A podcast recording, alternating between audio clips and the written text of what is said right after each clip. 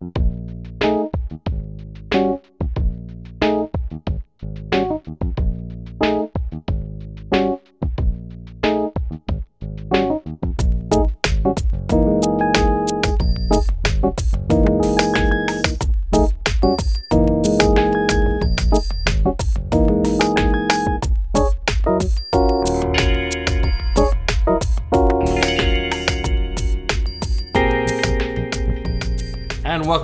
welcome to the Crash Course podcast. I, of course, am Matt, aka Stormageddon. I'm John. I'm Steve. And uh, it's been a while since, I feel like it's been a while since I've had a pick. I know it probably actually hasn't been that long. Probably been a while since you've introed. Yeah, all the because episodes. now that we've uh, It's a ni- shifted it nice up a little bit. classic appeal. Nice. Ex- exactly. There's been some confusion with that too.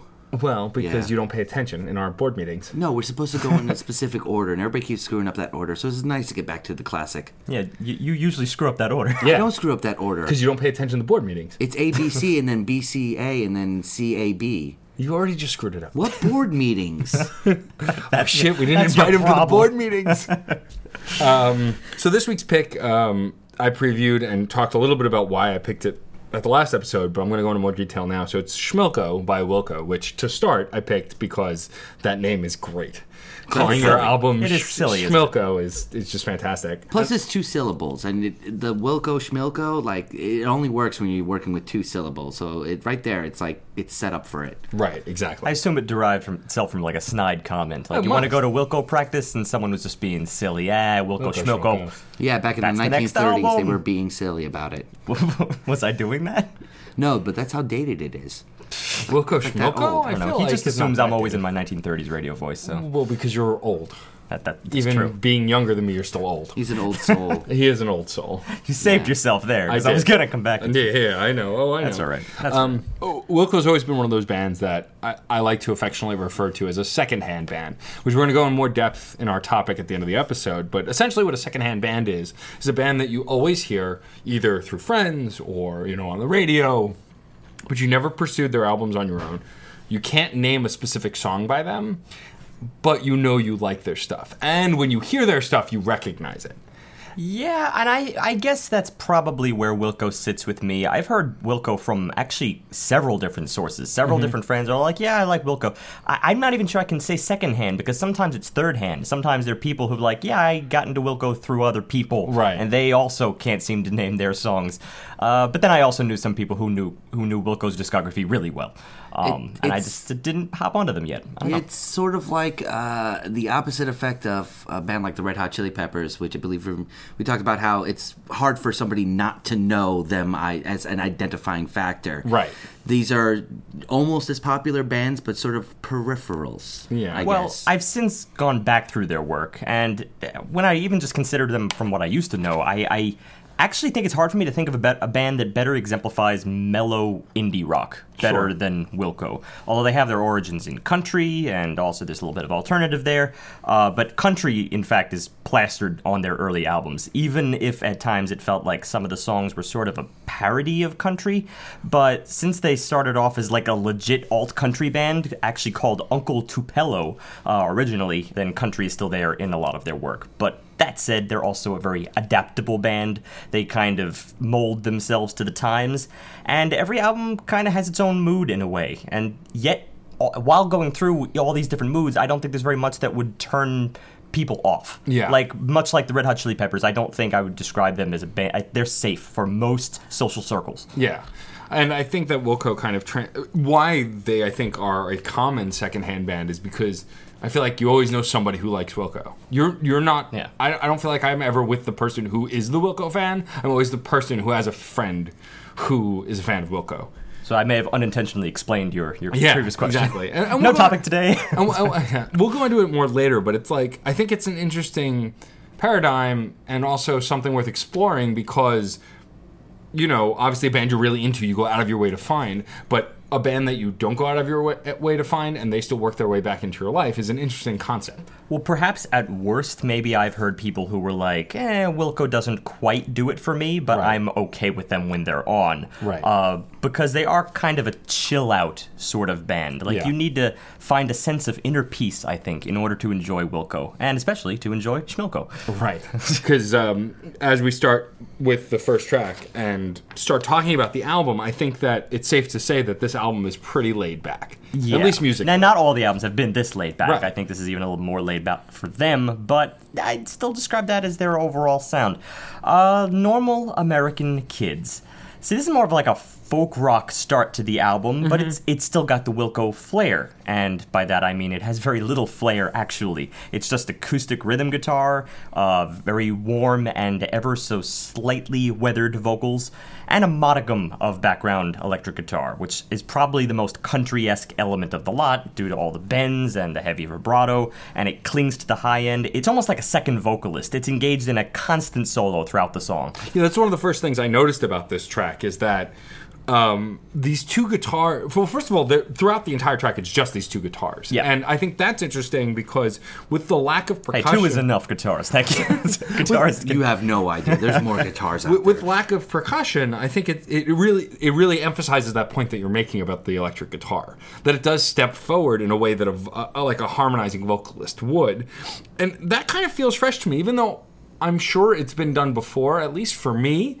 Even if it's around and common, like it's not common in my ear space at least lately. Like I'm sure it's been done before, but for me, it's it was standing. Well, see, you're making the point that it stands out because there's not a lot of other instruments here Right. present. I'm making the point that it stands out because it's doing something actually a lot more complex than even the vocalist is. Like the vocalist is engaged in a melody that you know has its rounds. It's it's which I'm going to get into in a minute, in a minute because it's almost like limerick structured. You know, it falls back on it's like it's ABA, not necessarily like rhyme wise, but in the phrases of the melody.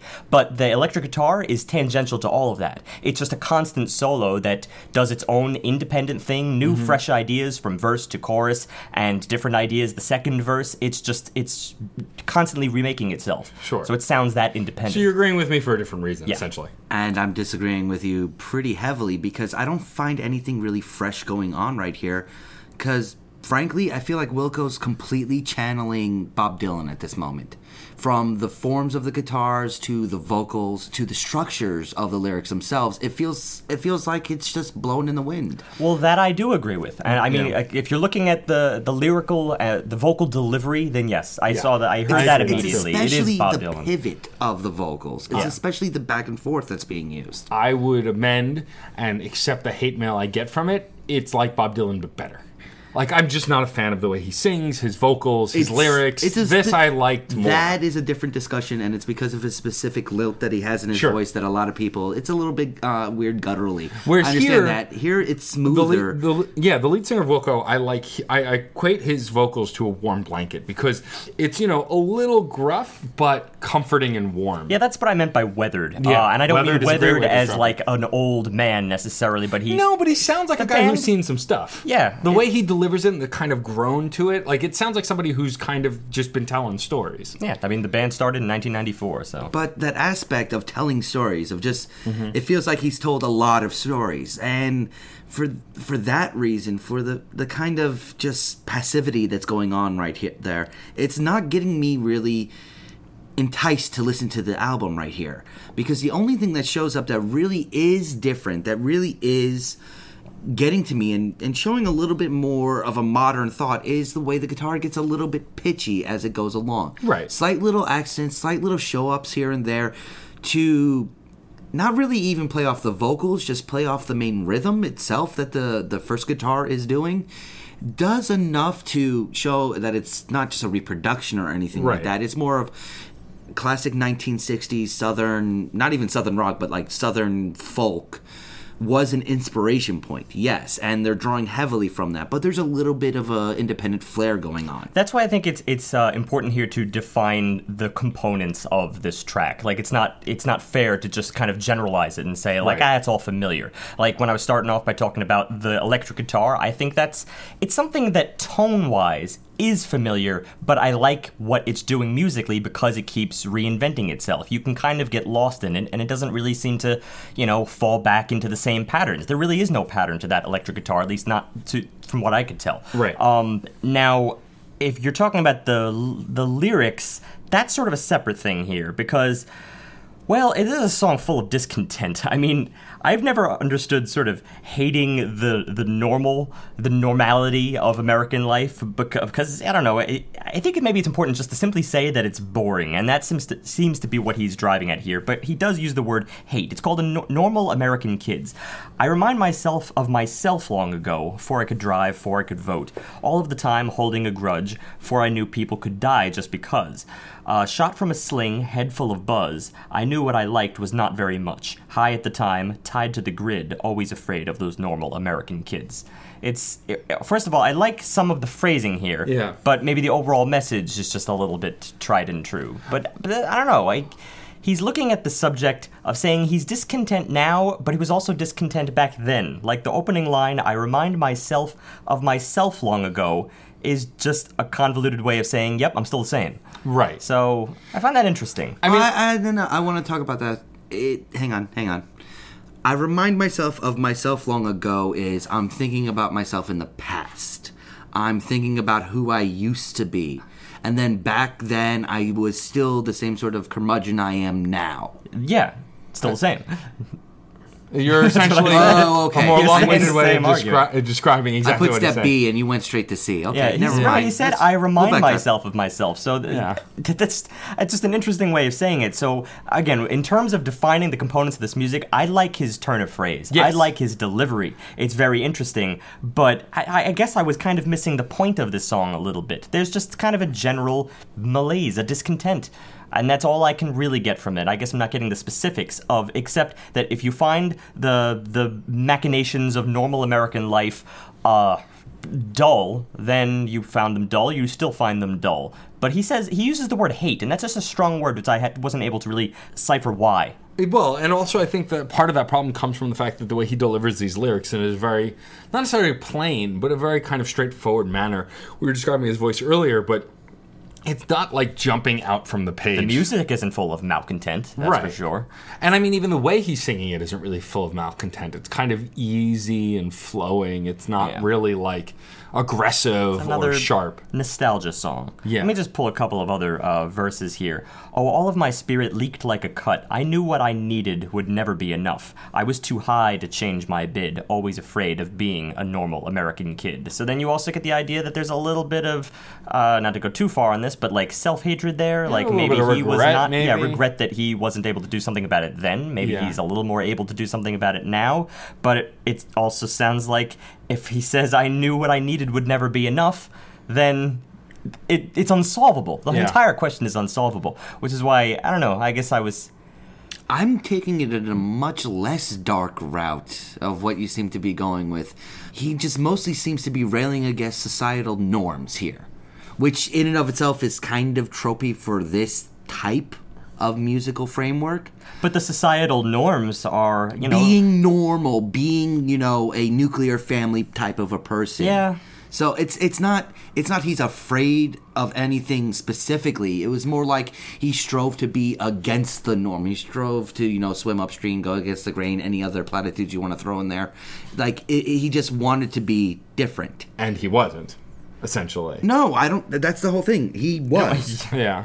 He he was always afraid of being the kid, Oh, so he got it, got it, avoided yeah, being yeah. normal. He Right. avoided the the the tropes and the societal And he's pressures still and things doing like that that, and he's still doing it today. So as, as much as it's like, yeah, I hate the way these kids are today. And I don't know, it sounds the like he- societal pressures. I've taken it more. It sounds as, like he put himself in that position and kind of masqueraded as it, as he says, painting myself high, high behind the garden shed, painting myself as a normal American kid. I always hated it.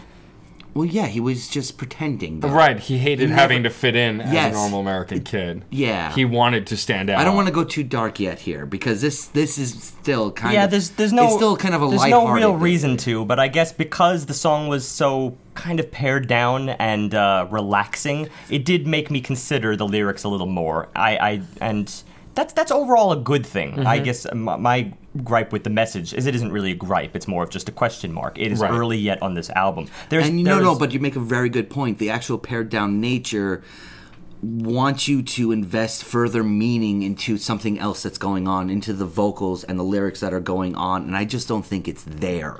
True, but in doing what I said I was going to do before and separating all the different components of this track here, I do want to get back to something that I, I started off with the the fact that this uh, the melodic components of this song, the fact that it has a very free flowing structure to it. So I don't want to imply that you know there's nothing else here that being Right. pared down uh, was was a negative thing. I actually found this song incredibly relaxing. So in terms of the free flowing structure, it I like the fact that it keeps falling back to the same refrain. You know, always afraid of those normal American kids. I know it's very Dylan, but this isn't like a verse chorus song per se. There is some some interesting structure to this. It's it's it's structured like I said, kind of like a limerick, but not rhyme wise. It's like if you applied the same A A B A rhyme structure to the melodic phrases instead. Like there's always this bridge esque departure that always precedes every single refrain, like shot from a sling, head full of buzz, because the the phrases change here, but then he pulls it back to where he was uh, in the A, the the first line. I remind myself of myself long ago, and that's the same phrase you hear with the following line: high at the time, tied to the grid, always afraid of those normal American kids. So it always goes back to the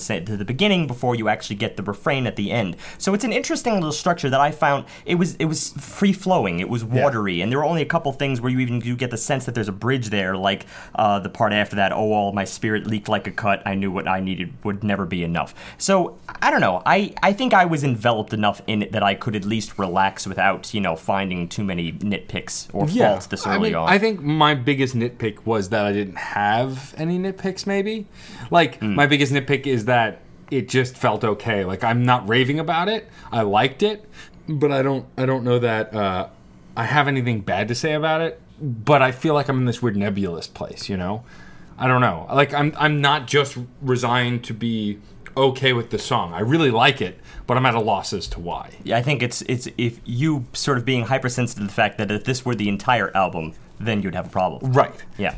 All right. Well, preview. That's not going to be the entire album. Right. But track two, if I ever was a child. Now, it pains me that my first comment uh, on this song is going to be this because I actually rather like this song. But we got to state the, the obvious because otherwise we're not being honest. This really reminds me of the Beatles. Yeah. I mean, granted, the first track sort of had an air of Dylan, but this really No, reigns yeah. of the Beatles. Two things in particular do that. That's number one, the clean input of the bass, and two, the vocals.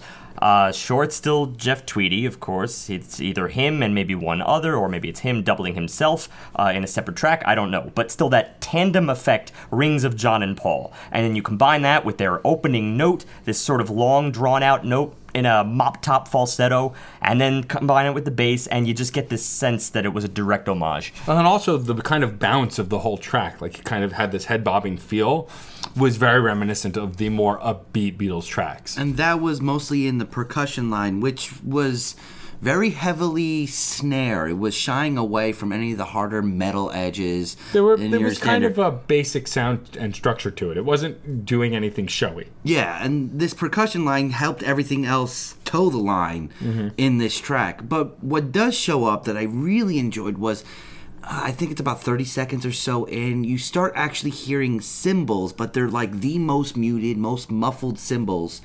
It sounds like they might have been made out of clouds instead of metal. They're just slight little rings that don't have the same harsh start that you really expect or the long trail out that that reverberates with everything it feels like it's sort of like a cut section of it and this little this little touch which isn't a lot and isn't really forceful or particularly like big as a showpiece. Did a lot to take the what I what I found to be a very simple strum line and add a lot to it. Well, yeah, It's- the it's- guitar here was much simpler, I think, than either guitar in the first track. It was just kind of walking guitar up and down strum. Right, but I think the reason why, you know, what John was talking about, the cymbals, the reason why they stood out here is because of the juxtaposition. I mean, if you actually just talk about the melody here, if you set the Beatles thing to the side, well, not entirely to the side, because with the second you hear that first note, right, mm-hmm. even though it sounds like for a minute they're going to go into something off of Hard Day's Night,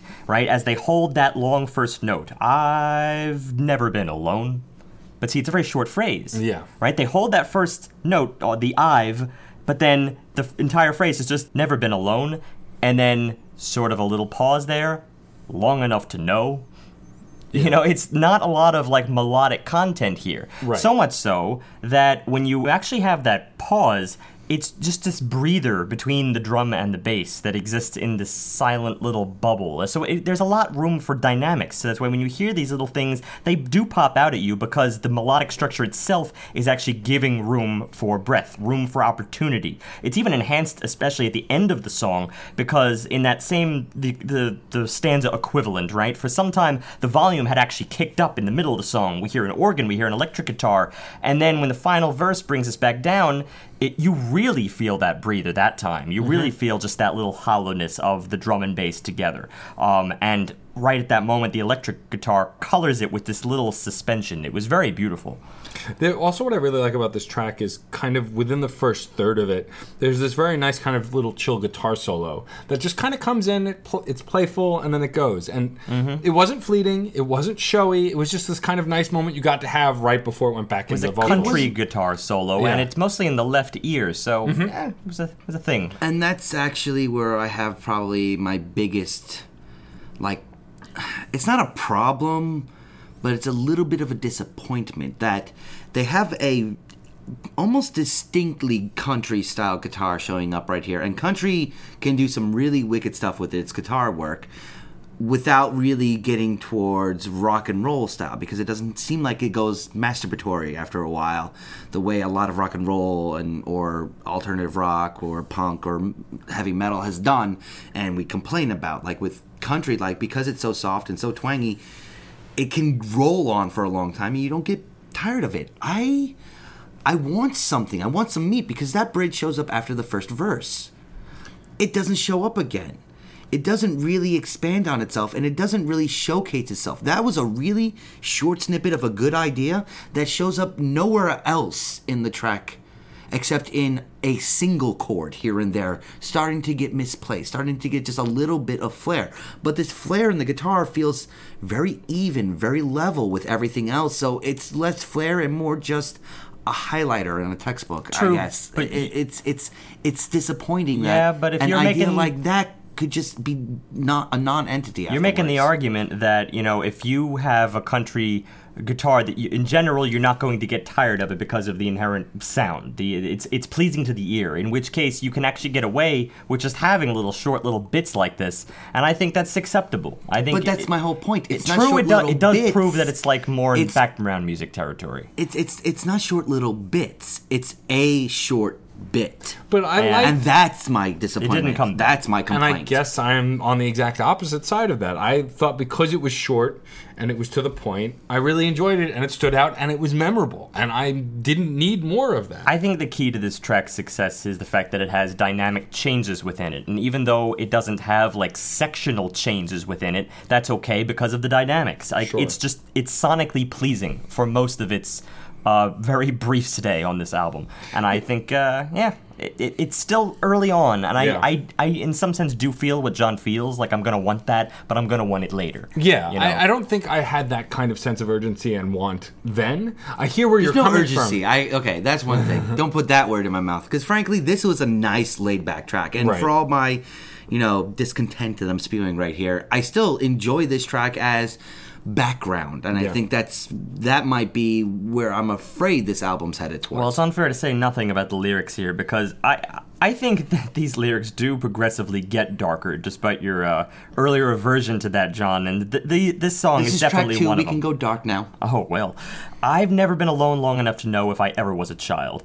I was tied up like a boat, unbuttoned like a coat, set free for a while. Well, I jumped to jolt my clumsy blood, while my white green eyes cry like a window pane. Can my cold heart change even out of spite? It's just he's got such a way with words. I really love how he turns a phrase. Well, Uh, it's the next it's line not just that, the turn of phrase here, though. I It's mean, the next line that really gets me. It's some confessions going Yeah. on. I slump behind my brain, a haunted stain never fades. I hunt for the kind of pain I can take. That is, Yeah. He's talking about childhood and he's talking about stuff like that. That's that's that's distinctly past emo levels at that I moment. mean, that it's is dark. That's it's not that's necessarily dark. even. that's messed e- It's not even emo. It's just dark, and it's you know clearly there's trouble from from the past. There's trouble in the present, And it because it's kind of almost like he's simultaneously in the past and the present at the same time. The way it's Yeah, presented. okay, that, that- that's a good and. I really like the way he does that. It's actually puts a stark contrast to the fact that he was, in my opinion, still trying not to be a normal kid and trying to push Yeah. himself away from normalcy in the first track. Here he's talking about the repercussions of such an act. And it's in that that we get a pretty interesting connection between the, the lyrical theme and also the musical theme because Yeah. we have some tracks in this album that are a little bit safer, a little they sit in in I guess the normal American kid territory, and then we have some tracks that really push out. Well, we're gonna take this in stepwise fashion here because track three, "Cry All Day," isn't like it's that out of place, but things are a little more intense. It, has more. It's it's faster. It has more of a jogging pace, and the way the rhythm guitar is being strummed is kind of like panting, Mm-hmm. kind of like he's running, and the drums have more of a distinct gallop to them, even though it feels like he's just using the snare here. It sounds like I got a sense of almost riding a horse. It's just the the, the Yeah. absolute rhythm that's going and the, the way the drum is being played. But it it's felt like it. But it's not in fearful territory yet. Like despite the faster pace, it's not fearful. It's still actually very peaceful. it feels active-ish. It would make good running music. yeah. What's nice about it is that while we're getting a bit of an energy change going on right here, uh, the way it's introduced to me is is so nice because it's purely exactly that that rhythm section shows up and it's empowering but it's very soft. And it starts building upon that softness and working with the volume to go up 50 70% from what it originally started at. And then over the course of the track I think it's there, though I can't confirm without really looking at the wave file. I feel like they're screwing with the volume as we go along. I mean, if they're not, it definitely gives the idea of the volume changing. There's definitely changes of levels. I And did not notice that personally. I thought that there was actually some stagnancy to this. Like, granted, once you reach the pace where you are jogging, it stays there for quite a while. It doesn't really di- uh, die down until the very end, in fact. I would it say picks that- up a little in the beginning, has sort of a plateau. I would be hesitant to use the word stagnancy though, because I feel like the little flares that come in do, you know, add to it. I mean, there's you know this kind of playful cymbal interlude, and there's some triangle work in here later that are you know it's just kind of really faint, but you can see these kind of little shining moments if you look for Even, them. even before those triangles show up, we actually do get cymbals. yeah. We do get uh, crashes showing up, but once again, he's playing with volume. Once again, they're playing with with keeping it from actually like breaking anything. So when the metal part of the drum set shows up and gets hit, it's still very evenly toned, but instead of being risen above, it feels like other stuff drops down. All right, I'll give you that, but that's. But then it immediately returns. Yes, so it I. I don't, but it's it's it's just the phasing effect I'm getting with the volume or the the the just the layers that are dipping in and out is very interesting by itself. As all right, much that's as- fair, but that's a sec- as- that's a section by section argument. exactly, Like and that's where this, within each section, I think it has less dynamic uh, Yes. diversity than the previous track. and that's did. where I agree Sure. with you there. Like it doesn't feel like it does too much more than phase in and out. So it's more like uh, the content seem of the lyrics seem to be working with the phase, and I feel like that might be the main reason for it. Otherwise, the undertow remains the same throughout. It could be. I mean, I definitely get at least one thing that is equivalent to the last track is also the little details do pop out, I guess. Um, and one of those is these little cymbal taps. They're not crashes because it's the crash cymbal here, and yet he just kind of taps them. Um, in the beginning, all he's using is the snare, and then later on, he just comes out after the chorus. He just steps in with these little crash cymbal taps. It's interesting, little accent marks that were very tasteful. Um, then there's a brief instrumental where so yeah, more sectional variances, but it's just a spell where there's no lyrics. It's not Yeah. like there's anything else going on there. There's no solo. There's nothing. Um, maybe just the chime thing, the little triangle. I think is that's where that steps in, and that sticks around through to almost the end of the song until Yeah. it it ultimately dies down.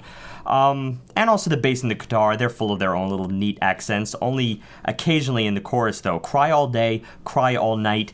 Uh, there's these like these heavier strums in the bass, which initiate a pitch bend, just going flat for a moment before resolving.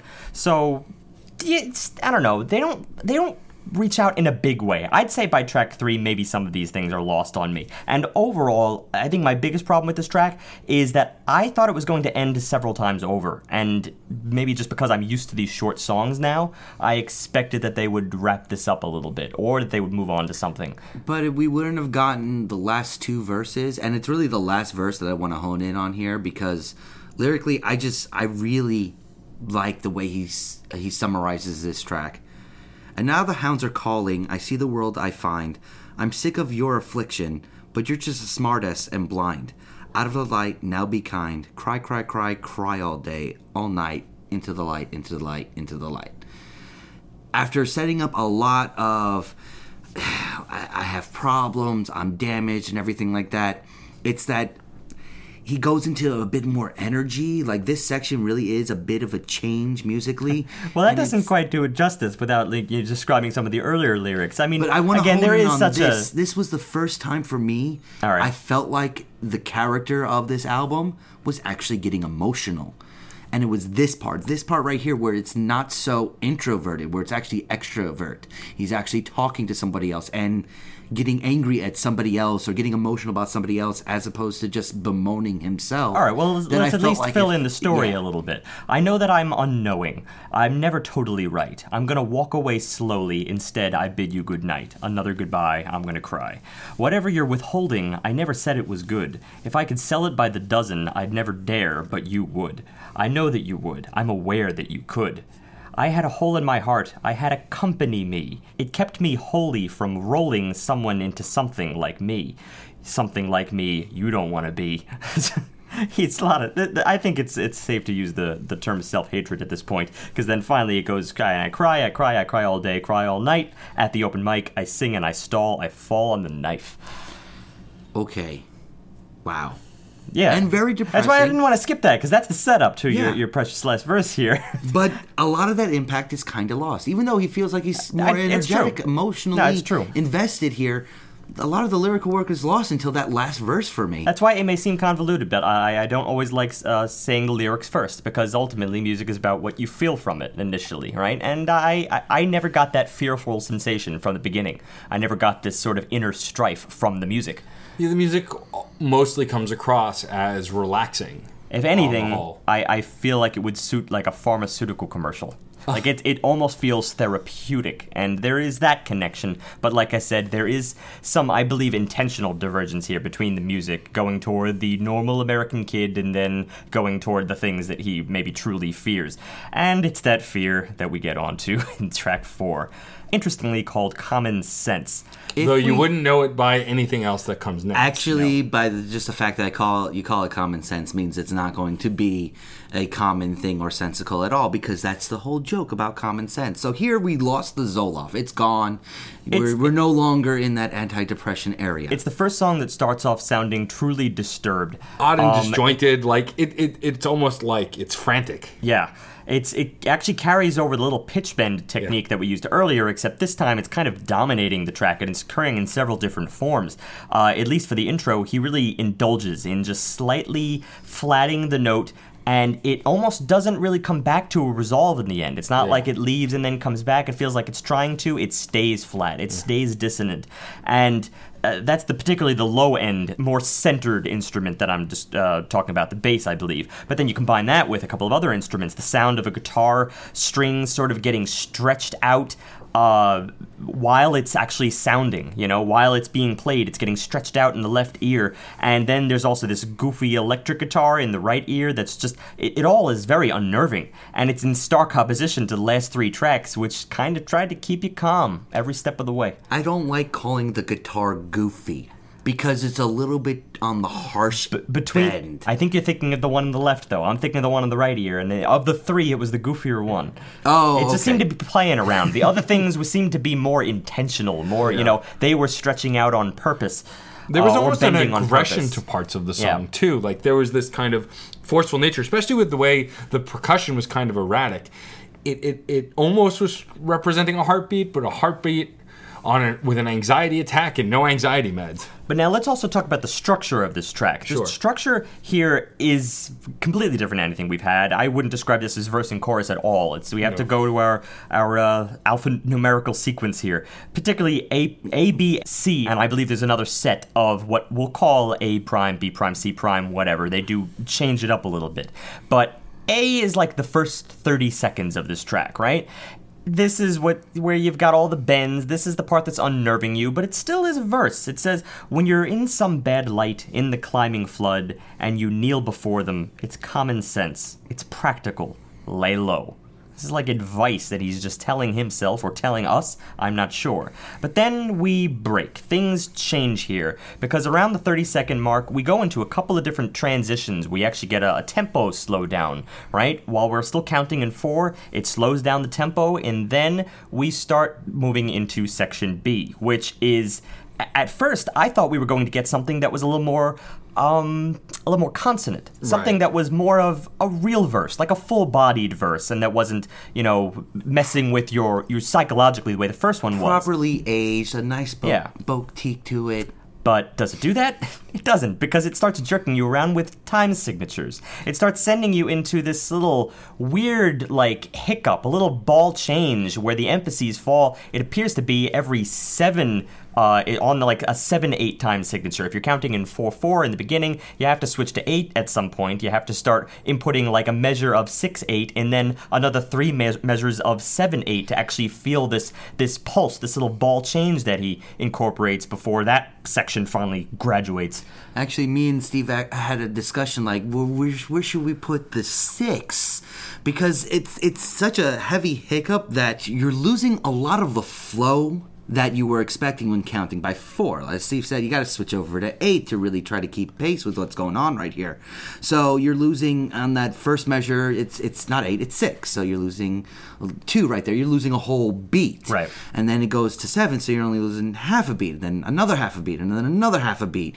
In that four measure, it feels Except like that when the- you're counting an 8, then they actually that, become that, the that beats. it's that, so, then, then, you're losing then it would be five. effectively. Yeah. You're not you're not losing a whole half of a measure. You're losing part of a whole of a half of a. But me- see, this like is it's why such we a weird change that the whole thing feels like it, instead of a one, two, three, four, you're you switch over to those silent ands that are in between your beat, and it's something I really just couldn't get my. You just can't get your head around on that first go. But see, this is why you know uh, composition professors usually teach their students, you know, compose to the music and don't compose to the time signature. Because Right. once you try to fit things mathematically, then you will lose the musicality of this. Right? It's really this is more about the reverse engineering here. When you're writing, you just want the pulse to fall where you want it to fall, and then you have to figure the time signature out accordingly.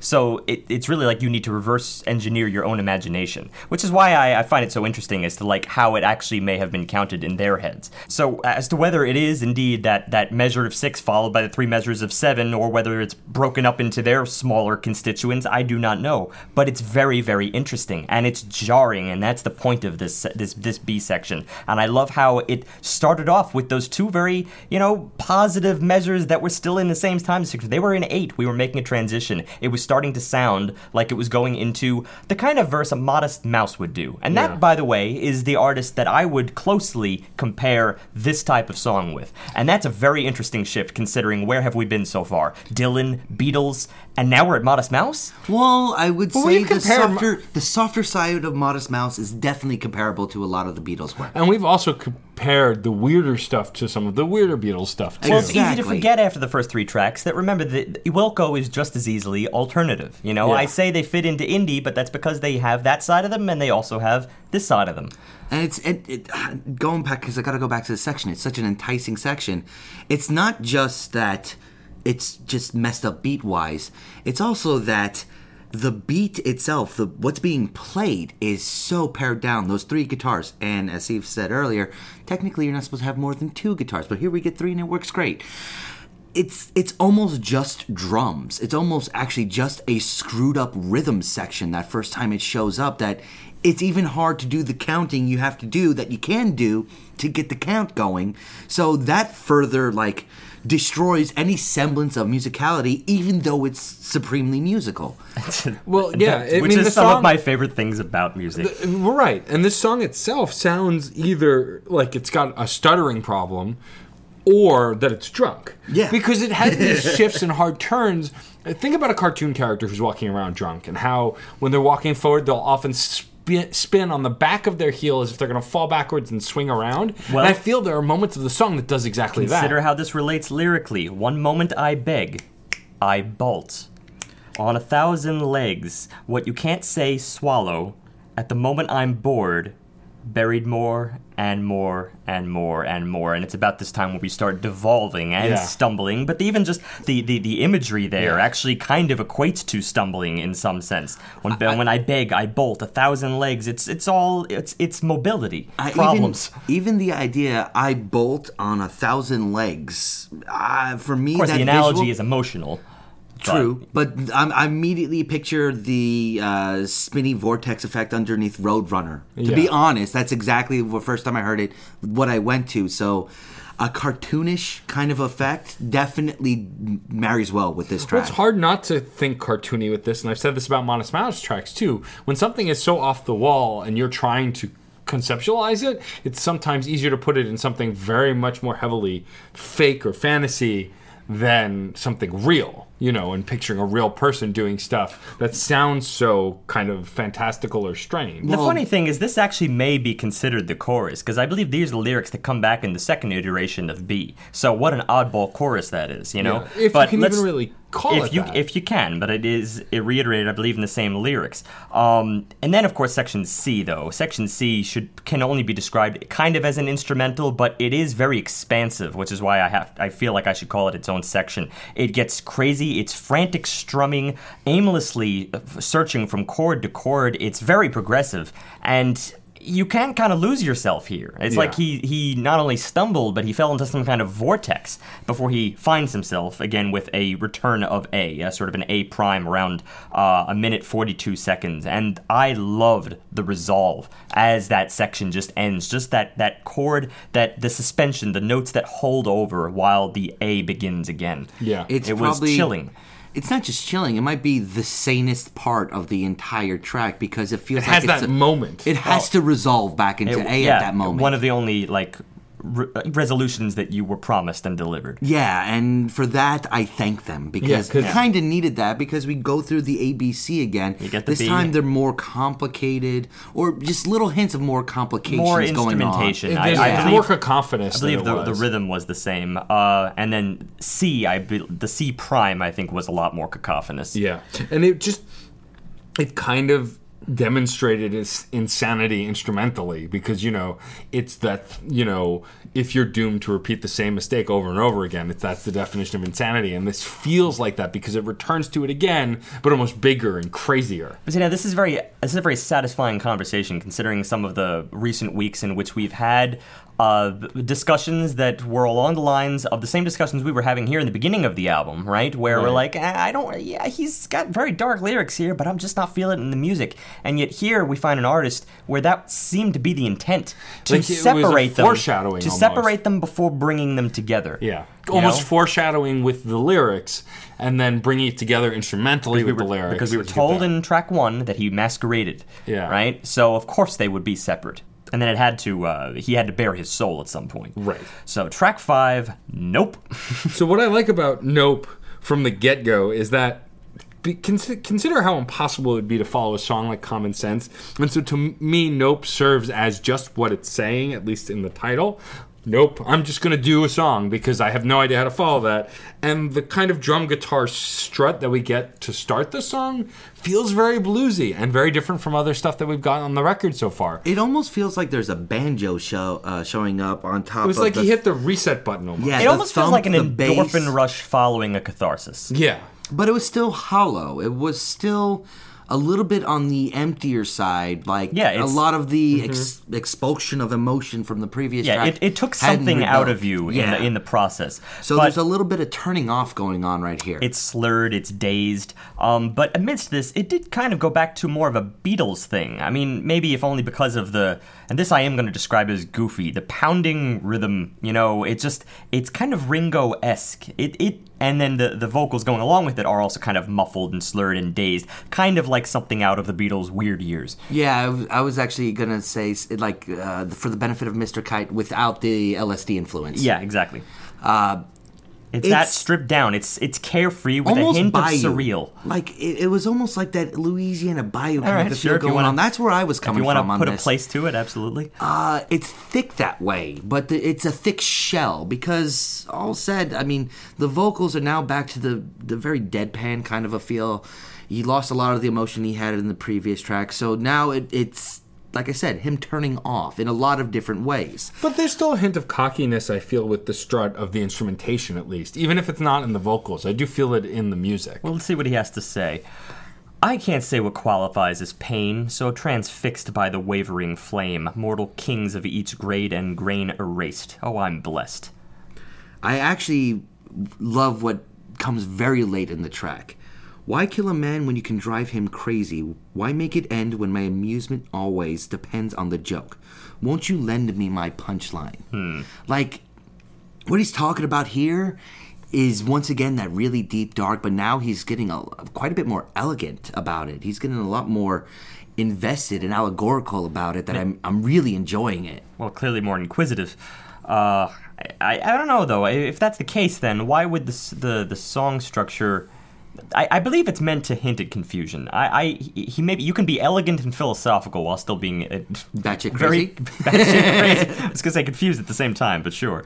Well, I mean, also, you can be lucid and and Nuts. and nuts at the same time. Like We're gonna go derogatory on this. Well, no, it's not even derogatory. it's like you can you can absolutely kind of come out of a daze and still be dazed but coherent. Um, equating it to like someone who's drunk until shit goes down and then you instantly sober up, even though you're not sober. You're of enough smart mind to handle a situation. Well, he's in a fantastical world right here. The slant may rain knows my doors, tambourines my floor in four, laughs and shakes my folded face where Jesus mowed my lawn. Like w- he's putting like his visual stimulus that is obviously not there with real life events. yeah, he's make- coming in and out of the kind of haze of everything that's been going like on. Like it's it's a it's reality kind of breaking down to the fantasy land that kind of I guess was caused in common sense. So it's very interesting that way. I really am latching onto these lyrics. And I think that pairs really well with the common sense with the song Common Sense. which is kind of uh, uh, difficult that we usually get like the best tracks of an album followed up by something that kind of feels very lackluster. And yeah this kind of does musically because of how interesting common sense was.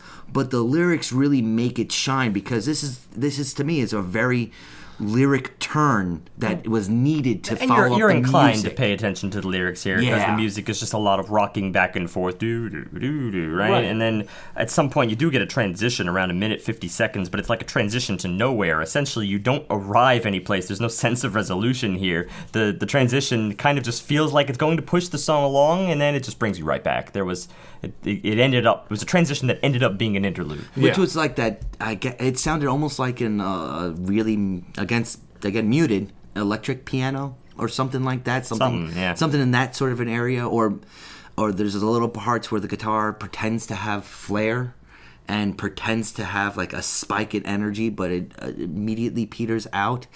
It's like I said, it's it's got thickness to it, but it feels like it's a shell on top of something, and I see it as those lyrics. But I think, it, like I said, because of that, I think it pairs really well I with know, the and that's track. that's where while by itself musically, not too enticing, not too magical that way, but the combination of the two is is just for me really good on the album. As a favor, can you be entertained so that day I can savor whatever remains of hurricanes too rattled to romance massive plates of circumstance? That's just that's Such just great solid. writing. Ah, Track six. Someone to lose. Here we get a song that's more playful, which, you know, considering where we're coming from, it kind of makes sense. You know, you want to liven it up a little bit, and we get some playful bass here that bass work that's been more engaging than the bass has on the whole record. And it the- hasn't really stepped forward much. and the vocals do the same and seem to really work more off the bass as opposed to just really either kowtowing to the rhythm section or disturbing the rhythm section. Well, yeah, when the vocals, especially the way he's delivering vocals in this track, combined with the bass in the chorus, it adds this kind of teeter totter feel that I really like. It's another one of those cases where energy is showing up, and Right. for That's essentially what I'm saying when I'm saying for the playful. same reason it previously showed up, he's talking about somebody else instead of talking about himself so heavily. Right. So it seems like whenever he's he's on the topic of me, whenever Wilco is being first person, they're very much like, "Oh, I suck," and every time it's second person, it's the object of the sucking in the life. So Right. the object seems to get a little bit of, uh, I guess, heat. Well, I mean, the heat occurs is somewhere after we rocked back and forth through this teeter-tottering section a couple times. It, I really didn't expect this, but the the heat comes in this form of this brash '60s like rock guitar, mm-hmm. very Eric Clapton oriented. But it, this is a volume shift. I mean, it is Yeah. loud. It is it's heavy rock and roll here for a while, and I really enjoy the fact that the the guitar is they they usher it in, but then they start kind of like sort of wailing alongside the vocals Mm-hmm. for the duration of this. Uh, I guess I'd call it the chorus. I mean, it's it's interesting, but Well, it's yeah, it's, it's because- brash. Well, yeah, because the guitar is so forceful and brash, though, I think, and every time it comes in, it's brash and forceful, even though it's kind of still there through other parts. And I, I, I like those moments it takes. It kind of wakes you up. So, in case you were kind of drifting a little bit, you, you it gets your attention again. It's it's almost like there was an aborted solo. Like they had to draw back the solo a little bit quick on that guitar because it only it was only by itself before everything else really steps back in for ten seconds at most, fifteen No, seconds. I at would never have described it as a solo. Like Yeah. I didn't. But that's why it was a when it loud began. chord.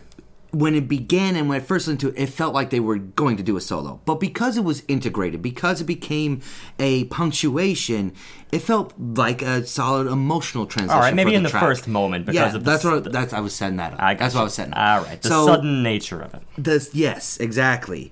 So by including it and by keeping it it relevant, keeping it as a nice tipping point to keep the bass from getting tiresome, and by the end of the track for me, the bass was tiresome because it didn't do anything and it was a prominent feature. The guitar kept it from ruining the song for me. It kept it from being like my sole takeaway for this track.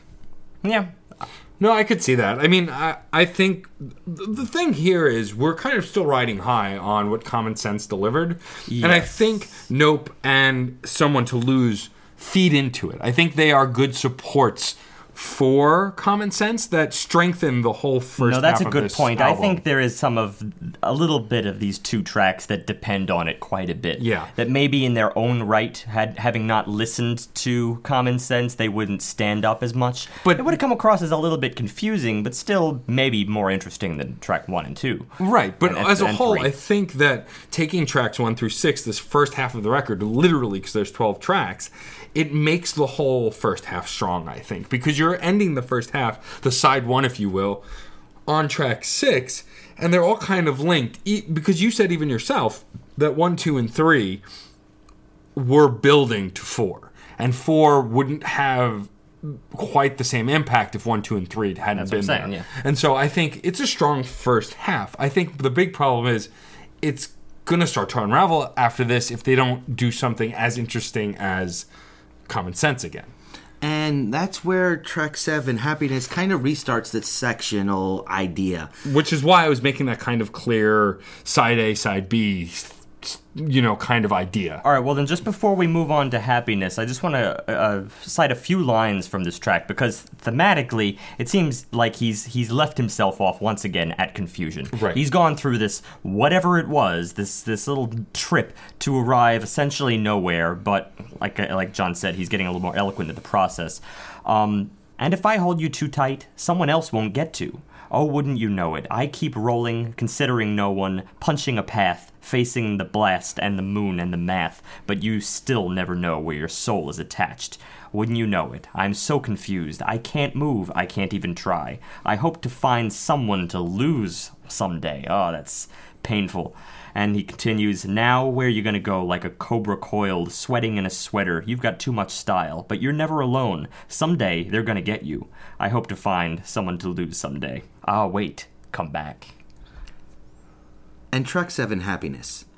I gather things can change, so maybe she's asleep in her grave. She gave her body to science.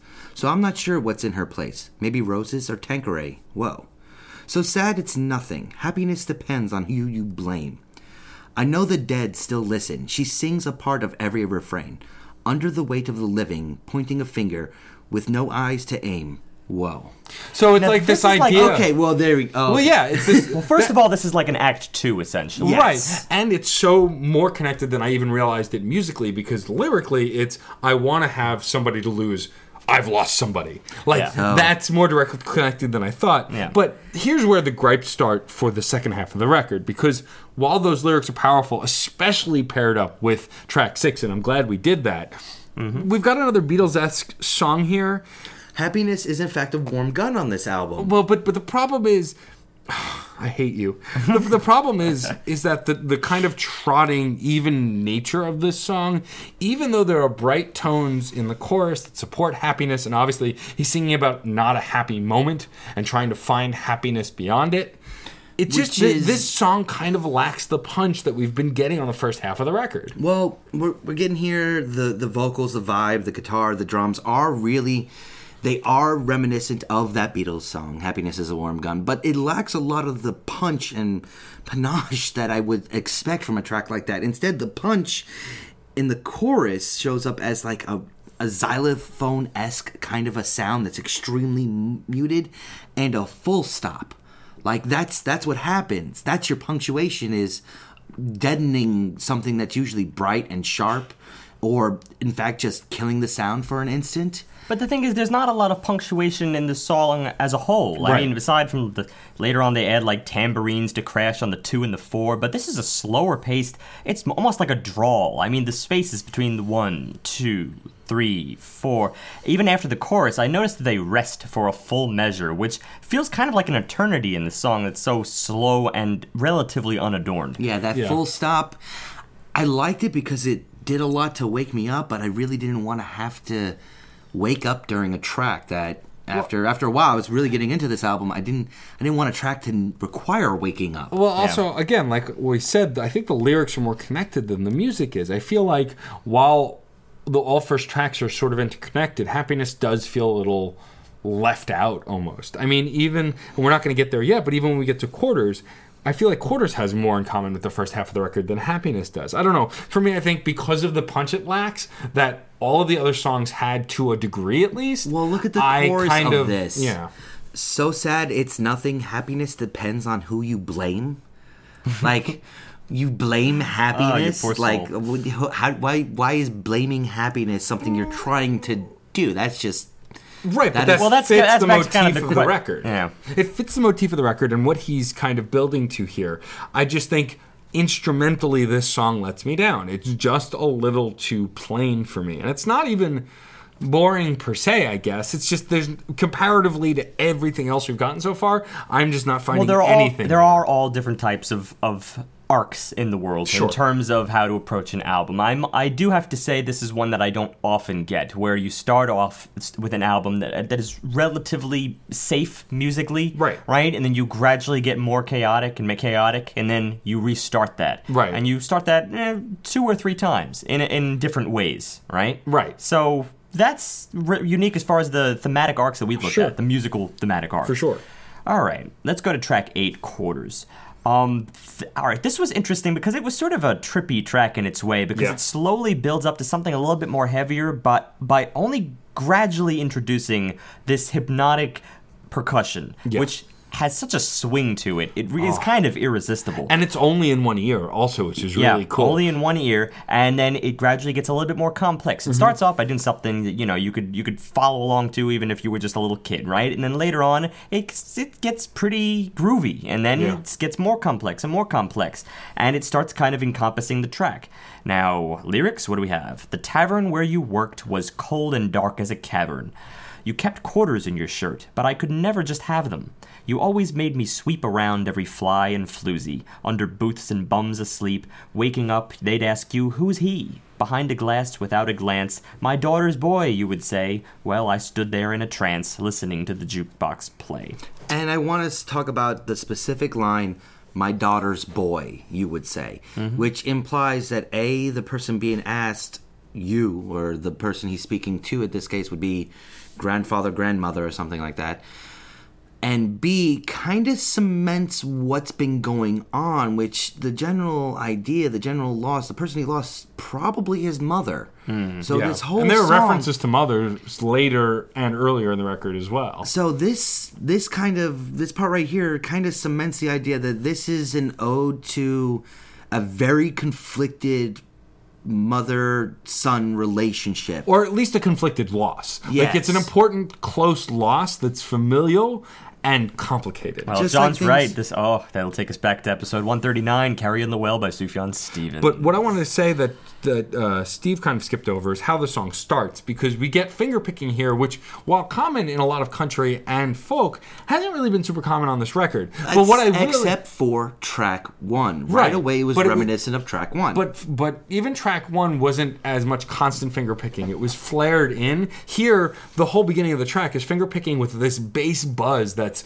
if if Oh, the, yeah, if the if if the drum was in your left ear, the finger picking was in both ears, and then that bass buzz was in your right Yep. ear. It added for this weird equilibrium within your own head of sound that I thought was again really interesting. And No, that's a good point. That's one of those things, like I said earlier in the album, sonically interesting. You Yeah. know, sometimes that is all you need. Whether you're nitpicking about, you know, sectional variances or sameness, as long as you have just a really cool blend, that can keep your interest, regardless of all, all else. And what I also really like about this track is, you know, this idea of it being a bar scene and wanting to hear the jukebox. There's a fairly lengthy instrumental outro. And I like that it's kind of this moment. He has this moment, there's this dialogue, and then there's an instrumental out, outro as if to allude to that's the jukebox An playing. instrumental outro that has relatively no musical connection to the, Right. pe- the rest of the piece.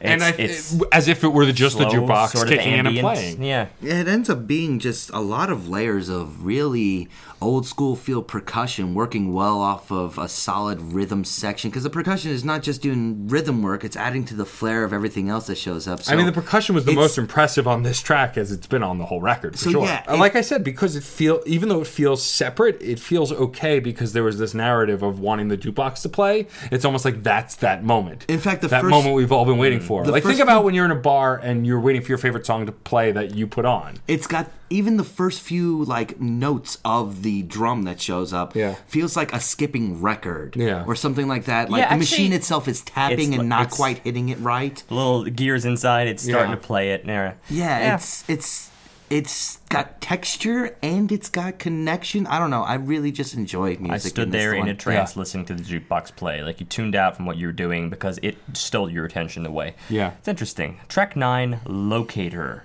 This is where we get bluesy again, which we'd had a little bit earlier on the record. Bluesy, but also slightly more heavy rock, you know. Mm-hmm. The One of the more rock-oriented tracks. You do include some blues elements, though. You include the like a, there's like a bottleneck guitar going on here. Lots of little things. The lyrical transitions here I really like too. Like we talked a lot about the lyrics, but here, um, right as the chorus starts, pretty much you go. He goes from saying the letter I repeatedly to saying the word hide repeatedly, but they sound so similar in a kind of drawn out way it's- it's a that it sort of a bleeds. gentle, yeah, bled transition. Let's read the whole verse.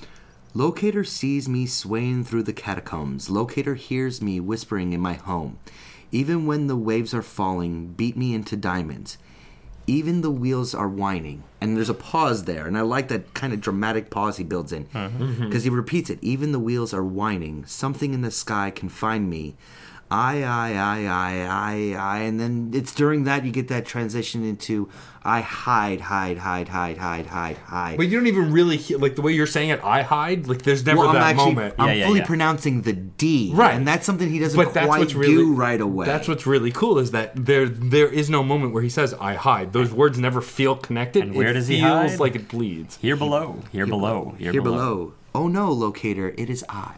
I just that that whole first verse into chorus, it just it has this kind of flow that's again unlike anything else on the record. At this point, the only time I feel like I've had a moment on the record that was truly kind of empty was happiness, which, considering the lyrical context of happiness, was probably intentional. But here again, Locator having that interesting lyrical kind of tick gets me engaged and And- and, the music is still good too it's not it, like like steve said it I, I brought up that it was bluesy but it does take a harder rock turn as the song progresses It do you suppose- texture, yeah. What do you suppose locator is? I think that's grandfather from the previous track, or grandmother from the previous track. I think the locator is the person minding him. I had a speech prepared for this one.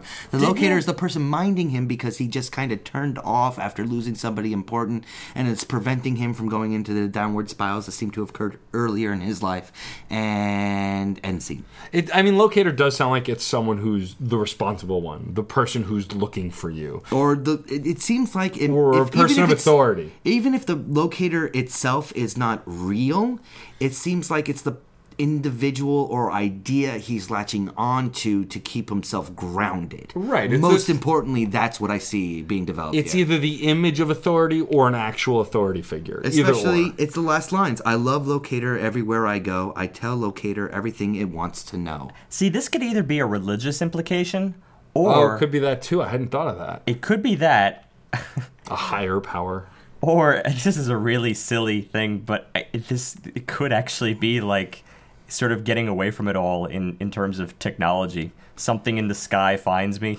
I mean, and he sure. finds he locator sees me swaying in the catacombs. Locator hears me whispering in my home. Well, I don't know. Just let's the take the- let's take idea the of like voice trans. I don't know. That let's, was, ta- let's take that I'll to stick the with next religion. step. If you're going to hone in on those words, then it's just he's he's using the locator, aka phone, cell Yeah, phone, or that's what I was something like that. for. He's personifying the connection that the phone creates to everybody he knows Yeah. into a specific individual idea. Yeah. So we're getting even more metaphysical about this sort of stuff that he's uh, anthropomorphizing a object because of all the love spewing out of it at him. He's identifying it as a a person to love. So if that's the case, I this love like, my GPS. well, no, like if that's the case, he's a little unhinged at that point. Right, but I think it further cements cements the way this album is kind of starting to build and move. Well, it just I just find it interesting that he would keep it as generalized as locator. Me whether too. that, you know, means God or it means a satellite somewhere think orbiting the the, Earth. ambig- It's not, Ambiguity it's not even important. my locator, the locator. It's I love locator everywhere I go. It's like I, a proper I tell name. locator everything it wants to know. Yeah, But but for as much as the lyrics are really gripping here, I like the music that's going on, but I'm not really seeing anything besides just simple, well layered builds. But see, I didn't need more than that here. I think the lyrics of the spotlight and the message of the spotlight, because there seems to be that kind of joke, understanding, trying to figure out moment. And I think that would be lost if the music were too intricate or too complicated. I think that this is the perfect backdrop for what he's building. It's here. interesting But- because I believe this might be an end of like an act two to some extent. A little bit, yeah. But but but the whole idea that the lyrics and vocals should be the forefront it's kind of belied by the fact that the vocals aren't really a forefront.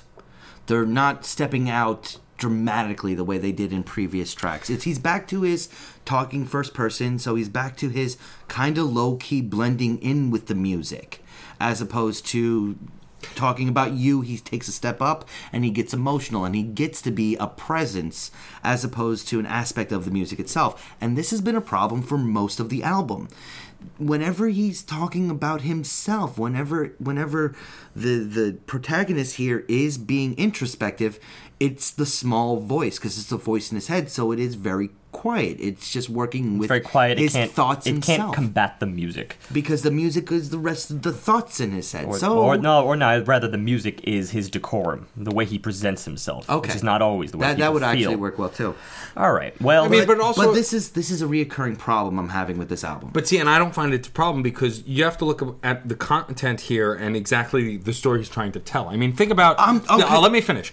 Think about when you're talking in general. When you talk about yourself or someone else, when you often more forceful and loud. When you're talking about yourself or someone else, answer the question. That I would actually change to the question of when you're talking about something you like versus something that you're not enthused That's not about. the. But that's not the point here that I'm trying to make. I talk about myself very loudly because I'm egotistical, because I'm really in love with Okay, myself. So in this case, he does not love himself, so he's not enthused. So So, me- he's being very passive about it. I agree. He's being really great with the story. I'm totally on board with that. The music, eh, for the most part, is not supporting the story well enough for me. That's my problem. I'm with John, but it doesn't have to do with egotism. I do. I, if you feel like you know No, yourself I'm well, egotistical. That's different. All right, but it doesn't have to do with egotism for me. If you want to talk about yourself, I, I do feel that I know myself well. So I probably would speak with um, emphasis. Okay, but see, th- this is the point I was trying to make that John cut off. That I was trying to make the case for this record. It's not talking about yourself, like your accomplishments, things.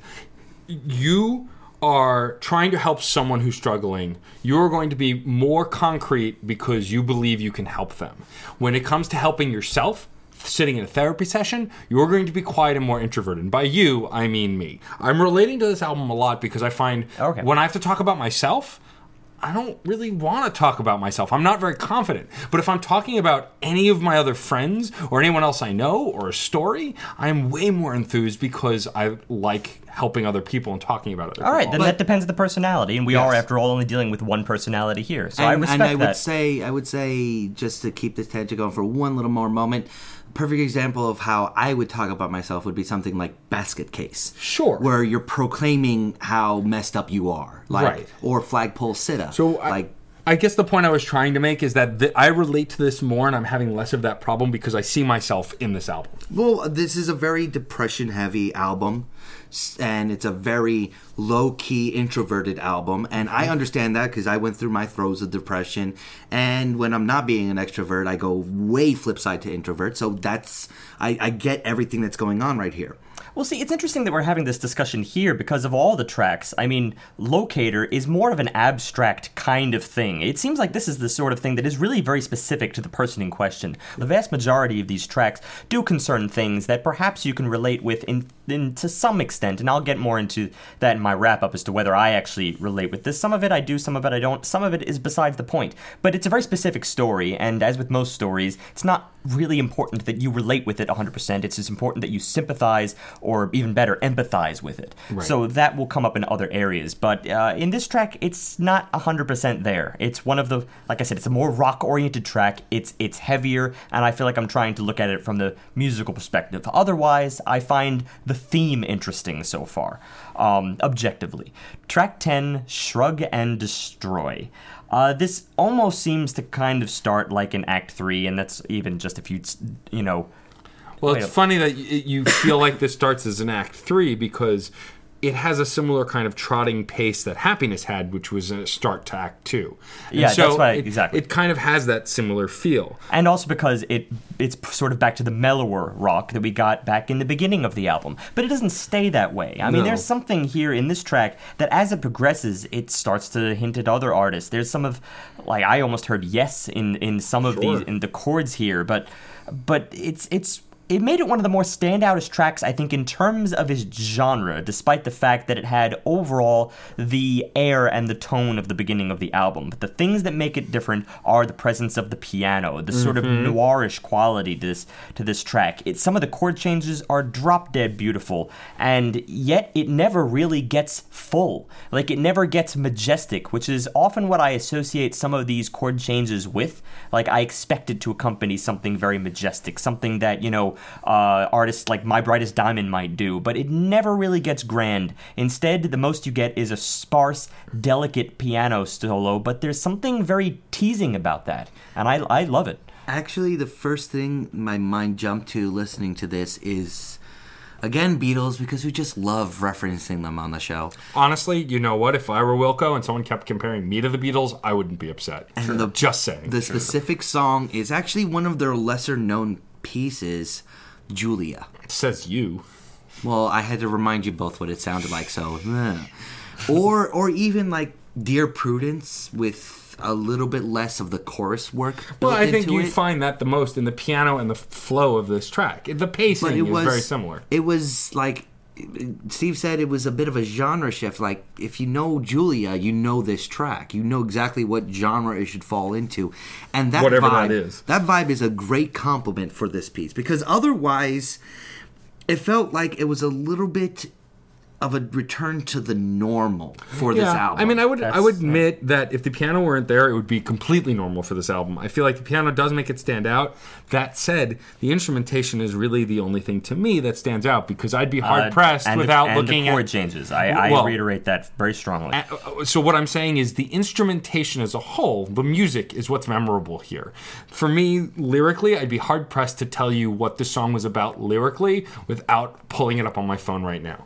Like just sitting here, I I can hear the piano interlude in my head brightly and it's there, but the lyrics, content, I can't. I have no idea. Let's hand it to you on a silver platter. Please do. Some harm for the past, others dream of at last. Days continue, multiply multitudes. I wonder who destroys when no one is left. Rejoice, all our statues, lullabies, and rented rooms. Distances no one will go, for instances no one can know. I say goodnight, leave the room unsatisfied. Like a child, I lie, almost alone, not quite. Crowded avenues, homeless in tennis shoes. Sometimes I wish to set free the things that still matter to me. Days continue like a knife might intrude. I wonder who destroys when nothing is left. Rejoice. Nothing is left. Rejoice. yeah, I Really really, dark apocalypse stuff there. It's n- not apocalyptic, uh, dark, stark, bleak. Bleak. Bleak is the perfect end of word. chain kind of a character going on right here. Almost um End of line. It's it's we're getting I'm getting a very more lives. nevermore kind of a vibe. Sure. EA Poe is showing up heavily on this Yeah. kind of a piece. and which I think is is the, the the thing that does hold it together. But again, now hearing Steve having said the lyrics, I remember them. But but but but that's only because they were just said. They're not memorable enough for me. I feel like. That's only because they have they have power in my voice. Yeah, sure, it was your voice that did it. Um, See, that's my uh, egotism there. But no, seriously, like I think that's I think my biggest issue with this track and pretty much the rest of the album from this point is that certain things are memorable, but as a whole, the songs kind of bleed together. I mean, when you know, unless there's anything else you guys want to say, I'll take us into track 11. We aren't the world, safety girl, which, like to me. uh, In sounds par- in almost parentheses. in parentheses. Yes, thank you. That's usually I do that. Thank you, John. Um, this I felt was one of the most forgettable songs on the record because it sounded so much like the first two tracks. like it had uh, that yeah. same exact folky It was also vibe. built off of the same riff that kept repeating, which involved that sort of high pitched whistling thing Mm-hmm. that I, I couldn't identify exactly what it was. Could it have been a keyboard, who knows? But it's it's a song that sort of just sways in the wind, you know. But Yeah. there is a darkness to it.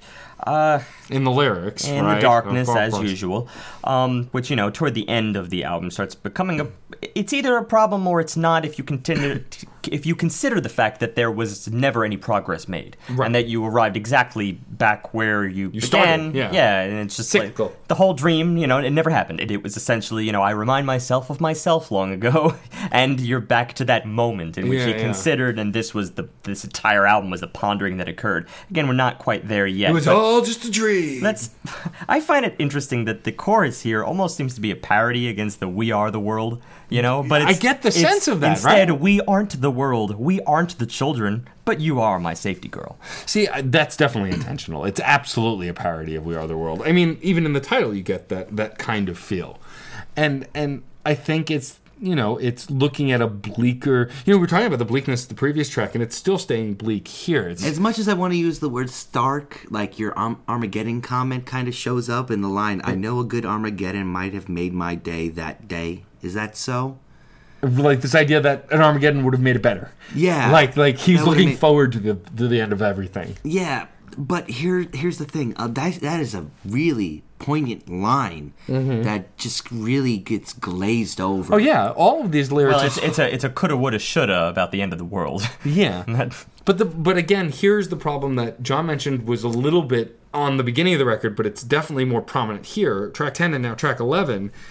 The lyrics are kind of just there, but we're not really noticing them because we're we're tuning out a little. because we're getting it's it's just getting a little. You know, you know why is because the, the lyrics do tend, in general, apart from that chorus, to ramble a little bit Yes. here. They're, they're, that may Which be a it good did line, in the very beginning too. yeah, there's not as many. There aren't, aren't as many poignant lines. I think here. It's really more of an observational thing. It's it's back to that vein. Have you seen any mention? It's been quiet in detention all week. Is that so? I saw the winter party person candidate give a sermon, shook his fists like so. Is that so? And everyone sat as blank as a cake and in love like a stupid lump of clay. Is that so? And that's the line. I know a good Armageddon might have made my day that day. Is that so? Chorus. We aren't the world. We aren't the children. You are my safety girl. And you know we could go and spend ourselves like money. Let's pretend we're hundred dollar bills, like so, and complain every day. There's a spider in my soup. Tired of my opinion, like everybody else. Is that so? It. I lose him like here. This is Yeah. this is a guy caught in his own head. It's it's a little bit less philosophical, um, much more inward. and it's a little bit just rude at the end of it. He's just he's just being a little bit on the obnoxious side, and I feel like eh, a lot of the I'm glad for him. a lot of the character growth that was that was being shown in the album in both the music and the lyrics was lost here. Like the it's just been going downhill. Like it's inevitable he's going to be back at that same sort of facade, childlike, pretending to be one of the normal kids, but instead being like weird and different and having to hide it. He's hiding himself again. And I don't like being hidden from the character that we got in Nope and Common Sense. There aren't and always resolutions to everything, though. Yeah. So I, I mean, again, there's an artistic defense for that. Uh, all right, let's finish this off with track 12. Just say goodbye. I'll say flat out, this song annoys me. Does it? So here's why That's why. my line. I know. So here's why. It's not because there's actually anything wrong with the song. On the surface, and I'll breeze through, and then we'll go into detail. The song is is good. I like it. It fits the motif of the record. It fits the motif of what he's building here. But that said, I saw it coming a bajillion miles away. So far that I had to make up a word for it. Although I think other people have said bajillion before, but it's not a real number. Uh, I believe it was the number of guns in Borderlands 1. No, that was no. Never mind. No, mind. it was bajillion in 1, and then in, in, in 2 it's like gugabillion. You know, you know, zillion. We've had that one around for a while. Can't we just go with that? my point is is that you know just and a title just say goodbye like it just it seems so cliche you know and i'll let I- you guys get into it but All i just i don't know i'm, I'm bummed out that you're, I, you're I, honing on, on the title, though, and I Yeah. think that that may be coloring this a little poorly right, for you. fair enough I, I actually kind of enjoyed this song. I really enjoyed just some of the melodic ideas. There's something in in I would almost call it a hook here because it's so it gets stuck in my head. This sort of resolve every single time the the lines uh, the beginning of one phrase begins. For instance, the beginning sometimes when I'm fading, and he holds that sometimes, but it's always the resolves on the times, right? The second syllable, and then sometimes when I'm fading, I fight to stay awake. So there's another resolve. He sort of slides down every time. Sometimes I fight. Here I lie. Come and take me. It's this. It's something very satisfying in that, and the fact that it's also always on the first note of every single phrase, um, and then it's accompanied by that reverberation, a reverberation that almost sounds unintentional because it's in the background. You hear it on speakers. It sounds like something in the studio that was actually vibrating and shouldn't have been vibrating to the instruments in the room. But And, uh, something very satisfying. It gets that. complemented with that kind of an organ sound that's in the background that Yeah. that is almost resolving these these these uh, uh, lyrics themselves. That it's almost resolving the syllables that he's he's dragging out. Yeah, well, that's the chord, the the underlying chord that these other notes resolve to. But Um, but and here's right. where buts start showing up for for Steve and I pretty heavily is it almost feels like they're relying on a verse chorus structure because you Well, that in itself a, isn't a problem, but the problem is the fact that uh, the only time on this album so far where I feel the the two sections are kind of disconnected is in this final track here. I love those verses. The verses are beautiful, and interestingly, it's because the hook here really seems to be tied in with that resolve. You even hear it in the very beginning in the intro. The the instruments themselves are doing the exact same thing, and then the vocalist does it as well. That's what where I'm I'm I'm focused on. The choruses don't really do that. And they don't do anything special. They don't do anything to really bring this out. Uh, they do sound separate from the song. and I try to ignore that the first occurrence and the second occurrence of the chorus. By the third time, I was like, this just doesn't belong. I, I didn't even want to say it. For, so for Steve to bring it up before I did, when we were listening, was very satisfying. It was like, oh, I would have been right. And I like that on the last word. but while well, I usually get shut down on this. While I I'm I'm not seeing even Usually, as, you should be shut down on it, though. Okay, true that. While I'm not seeing a true separation of the two, I mean, I feel like the verse and the chorus do do have a similar enough aesthetic that they do go together. You're right, that resolution and how they actually deliver themselves is separate enough from one to the next that it feels like it was relying on verse chorus to get the two ideas through. I mean, the album has an, a, generally the same aesthetic, and that's Yeah. a, that's a good thing. And that's the only thing that I could say really ties together those two sections. But on a song scale, I wouldn't agree. Yeah, and I mean, I, even though I was pretty upfront about what annoyed me in the beginning, truthfully listening to the song, I do like this weird kind of keyboard theremin thing that's weaved throughout it. That's, with that's, organ that's what he was describing The as- organ, as the we're not- organ. whatever it is, but, but, like that all really. this stuff is we, we, we've had a couple of problems with describing instruments. It's it's background. but it's interesting. But yeah, that's just it. That and the bass buzz are kind of just background noise on this track. They're not even like a featured moment. Um, I didn't have the same disconnect issue you guys did from the verse to chorus, but that said, it could be just because I wasn't engaged with either. And so it didn't bother me that it was disconnected because I wasn't really engaged. No, there's this cool little effect his voice his voice goes through on top of just like delivery. Sometimes it feels like it splits halfway through a verse. It, his voice splits and it starts doubling, but both pieces of the double are are even quieter yet they culminate in the same power he was delivering when it was singular it's it's a great level of effect i mean that mixing that little bit of mixing of vocal work right there is exemplary I, I love I love that little effect. I, I didn't notice that so much, but let's see what the lyrics say. This is going to be our final word, final bit of theme. Sometimes when I'm fading, I fight to stay awake. Here I lie, come and take me. I'll go, I will go so far just to say goodbye. My, my, in my opinion, I tried. I huff and I puff. Why am I in my skin again? Well, I don't know how it works, so I just say goodbye. Sometimes I see sorry faces. I don't think I qualify. Be kind as the nights embrace us. Oh, we tried so hard. Oh, as if I have answers. Oh, we tried so hard just to say goodbye. Uh, I, I'm sticking with my theory. It's back to the beginning. No, yeah, I mean, and lyrically, but that's another thing is this kind of back to the beginning thing feels like a kind of cliche ending too a little, I think. I Well, mean, That's not necessary. I, I respect the idea of there were no resolutions. oh, well, sure. And, and and I, will believe that agree. is a less predictable approach. I will- Most people try to employ a moral where there isn't always one. And I'll agree that yes, the, the fact that he does kind of just end up where he started in the sense that he's left without a solution, I Mm-hmm. think is more realistic. Because when you're suffering from this kind of stuff, there's no. Well, I found an answer. We're done. Like it's progress. Exactly. It's it's building. It's evolving. It's learning. It's getting help. Yeah. but my one argument This is I tried, be- I failed. my one argument would be that he showcased growth and he showcased growing pains and actual you know conf- conf- confrontation with these problems and then backpedaled from them and that's where i'm left unsatisfied Fair enough. I don't believe that in itself is going to factor into my wrap up at all. It, it- this is the story that he wanted to tell, and I think it is an original story. So that leaves uh, the music and everything else.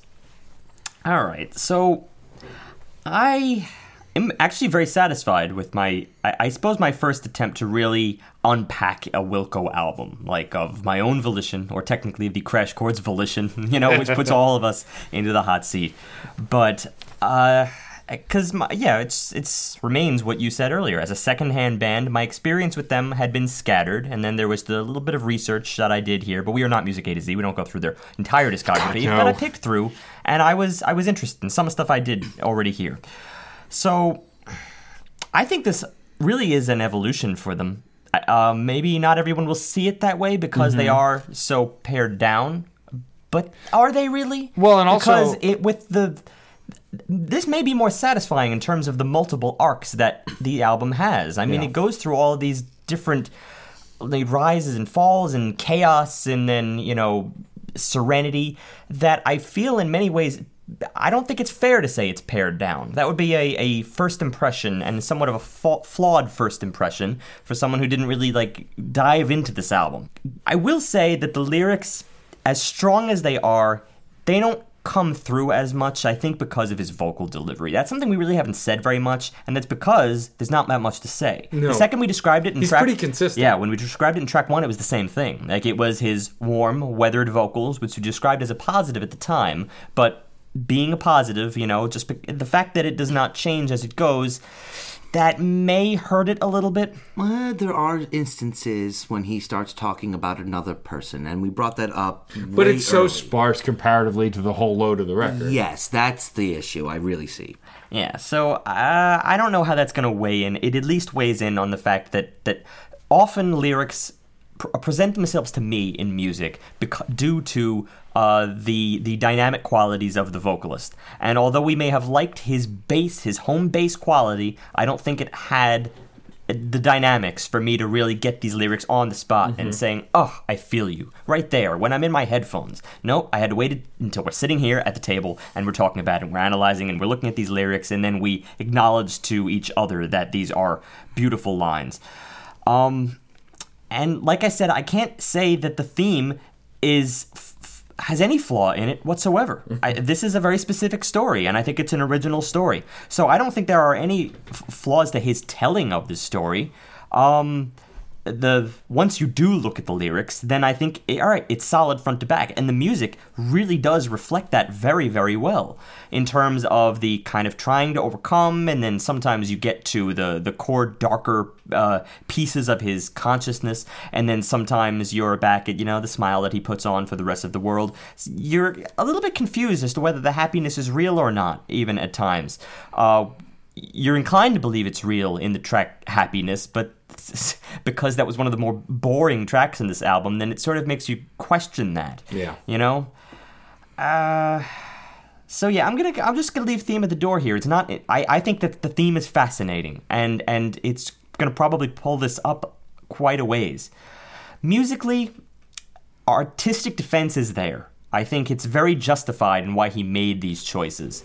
As for my feeling of it, uh, as to whether I had 100% empathy due to just the music itself, that is probably where this takes the biggest dive because it is unfortunately you, you can't separate the two. Like the artistic defense is on is on the left side, and then my experience is on the right side. Like when he goes through a very logical return to his presentation, his more pared down, simpler approach to songwriting, then I do get a little bit bored. Regardless, that I think it's ne- it's it all makes sense in the course of what was going through his mind at the time. Uh, but there are things on this album that really wowed me. I didn't expect in a million years a track like track four, Common Sense. I mean, that was dumbfounding, and and the the arc within that track is something that I haven't seen in a very very long time, uh, even on this podcast. I would in argue many, many that that track was the darlings of Lubberland of this album. Just a, like a standout, jaw-dropping moment. The standout jaw-dropping yeah. moment. Yeah, and I, I almost take it through as as an instrumental, even though there are those lyrics, and even though they do they do uh, hammer home pretty strongly. I take it as an instrumental just because the music is so innovative in its own right. Well, and the You lyrics know, are kind of nonsensical. So the lyrics are kind of nonsensical, but I still like the way they fit in. Everything Sure. just ties together well in that track. It's five stars easily. And a lot of people wouldn't think that. They might think, oh, it's too oddball. So again, it depends on how you're approaching uh, Wilco. Now, apart from that, like that is single-handedly my favorite here. But then we still have moments of other tracks that I like. I like the tone of "Someone to Lose" when it actually does get brash. Um, it's not that that back and forth always makes sense, but it is. It, it's it's in the elephant in the room, and that in general has been kind of what they bank on in this album, and I, it's not a bad thing to bank on. You know, be creative, do something that will sort of take people out of their shoes on on the moment by moment listen. It's already getting deeper into the album at that point, track six, and they know to keep it interesting. Same goes with track eight, quarters. They develop the rhythm. Now the rhythm hadn't been that developed before, uh, except for the the great exception, which is common sense. But quarters was a whole different approach. It was something very different. It was quirky and it was playful, and so it gives you that uh, listen, going along with all of the depression here, it gives you something that is just you know, musically playful, something you can bob along to, and that's still uh, innovative in its own right. So, I don't know. It, it's sporadic at that point. It's parts of tracks and it's elements of uh, of songwriting. I think this is easily in the fours. I I, I think that theme wise and experience wise, I even have to give some of the relative low points on this album credit for being relaxing.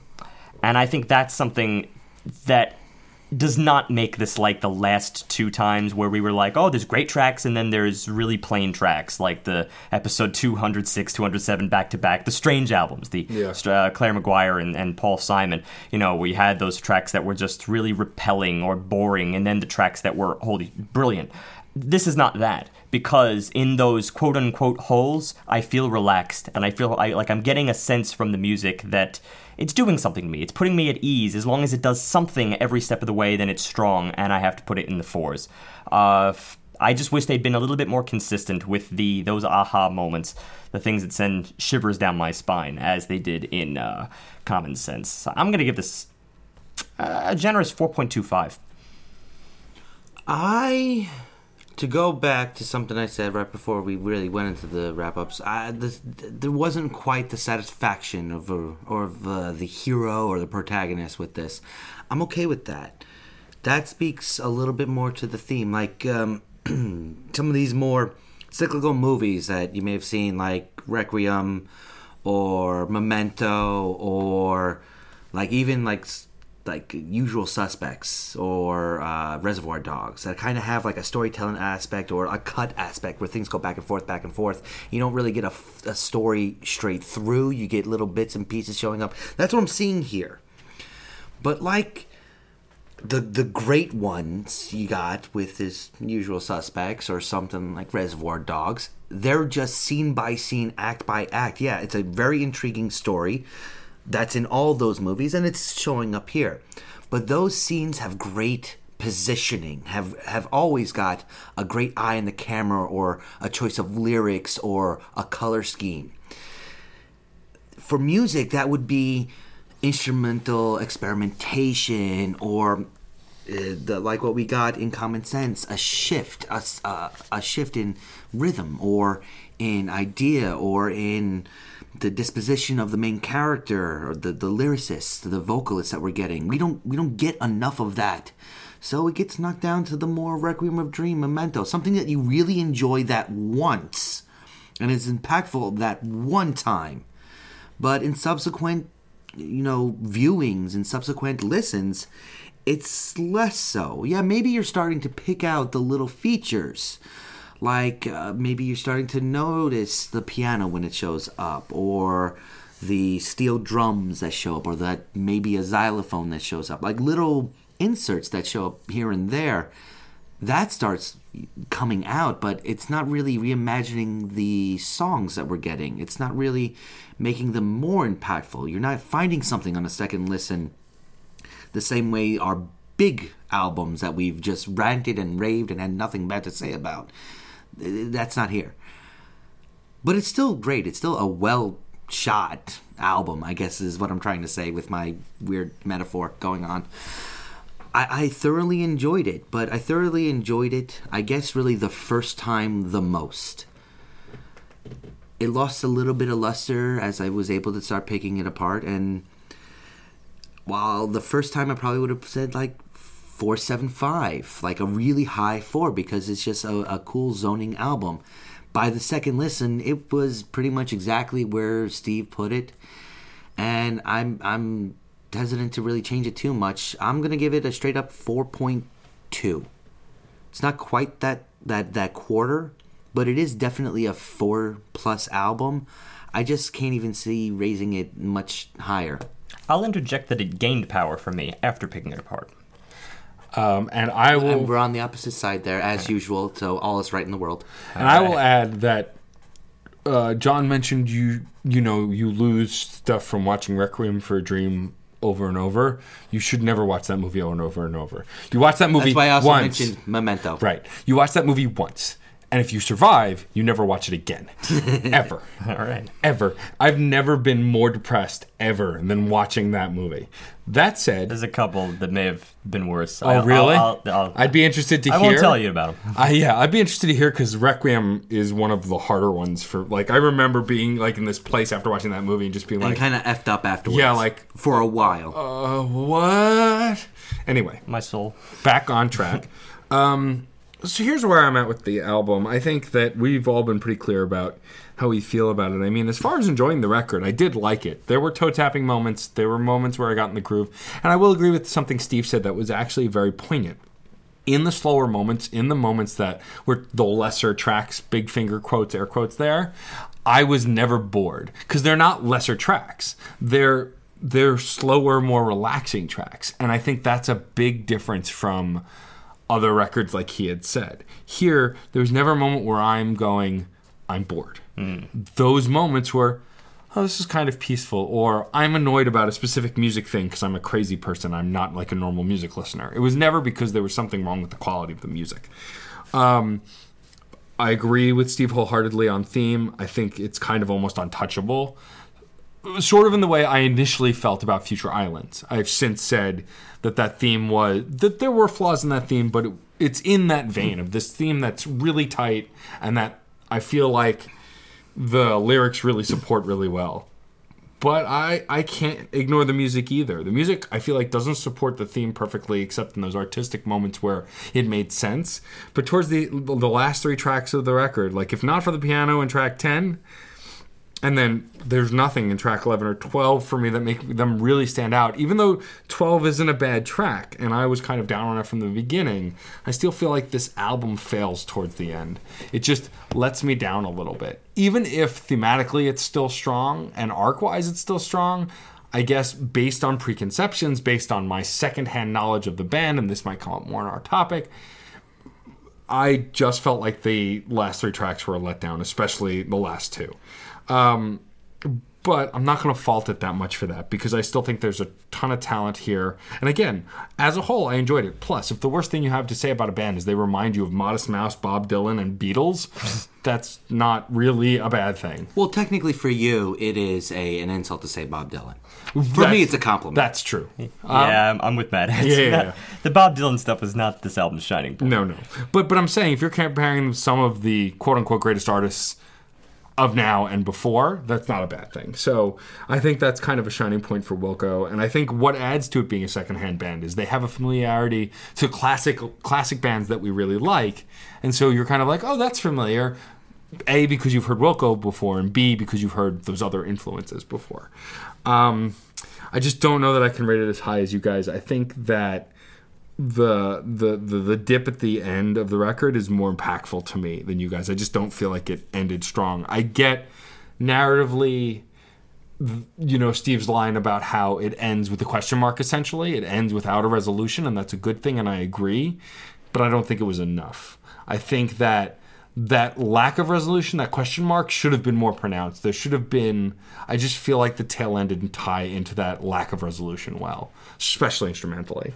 So for me this is a solid 4. You know, it's it's it's a really good record and I would definitely go back to it. In fact, I'm interested to see if I cuz I haven't had either John's or Steve's experience. I'm exactly the same way after listening to it 3 times. I haven't liked it more or less. Whereas John's liking it a little less and Steve is like finding he likes it more. I kind of hit my stride now. I don't think it'll be going down Down anymore. anymore, but still, there was a decline for you with repeated listens, where there was an increase for Steve. So I'm curious. After repeated listens, I'm still in the same place. If I'll just stay in that middle ground and even out the, the trio, or if I'll actually go one one way or the other. So I am going to keep listening to it. So again, a four. Yeah, I'll stick where I am. I was almost about to change, but I'll stick. All right. I'll stick. So, um, not wasting any time, I do want to go into our topic, which, as I said, does tie very closely. The idea of a secondhand ban, which, in case you're unsure what that means or what it means for us, at least in our context, is when I was picking this record, we all agreed that it, Wilco is a band that we've heard through a friend, like I said at the top of the episode, or through someone we know, or just on the radio. We've never interacted with directly. We've never gone, I went out and grabbed a Wilco record, or I can even name a Wilco record. Although, after looking at the discography, I forgot that a couple of years ago they released an album called Star Wars that wasn't actually about Star Wars. It was just called Star Wars, which Yeah, I thought was clever recall also. that. Um, but so this idea of, and now we can talk about it now that we are very familiar with a record at least. You know, do- um, what I want to pose at least is that does a secondhand band hurt your relationship with a record and band, or help it? Like, or does it do nothing? All right, that was actually gonna be my proposal. Yeah. So we're just It- gonna propose at each other. We're not gonna answer. We're scared. Right.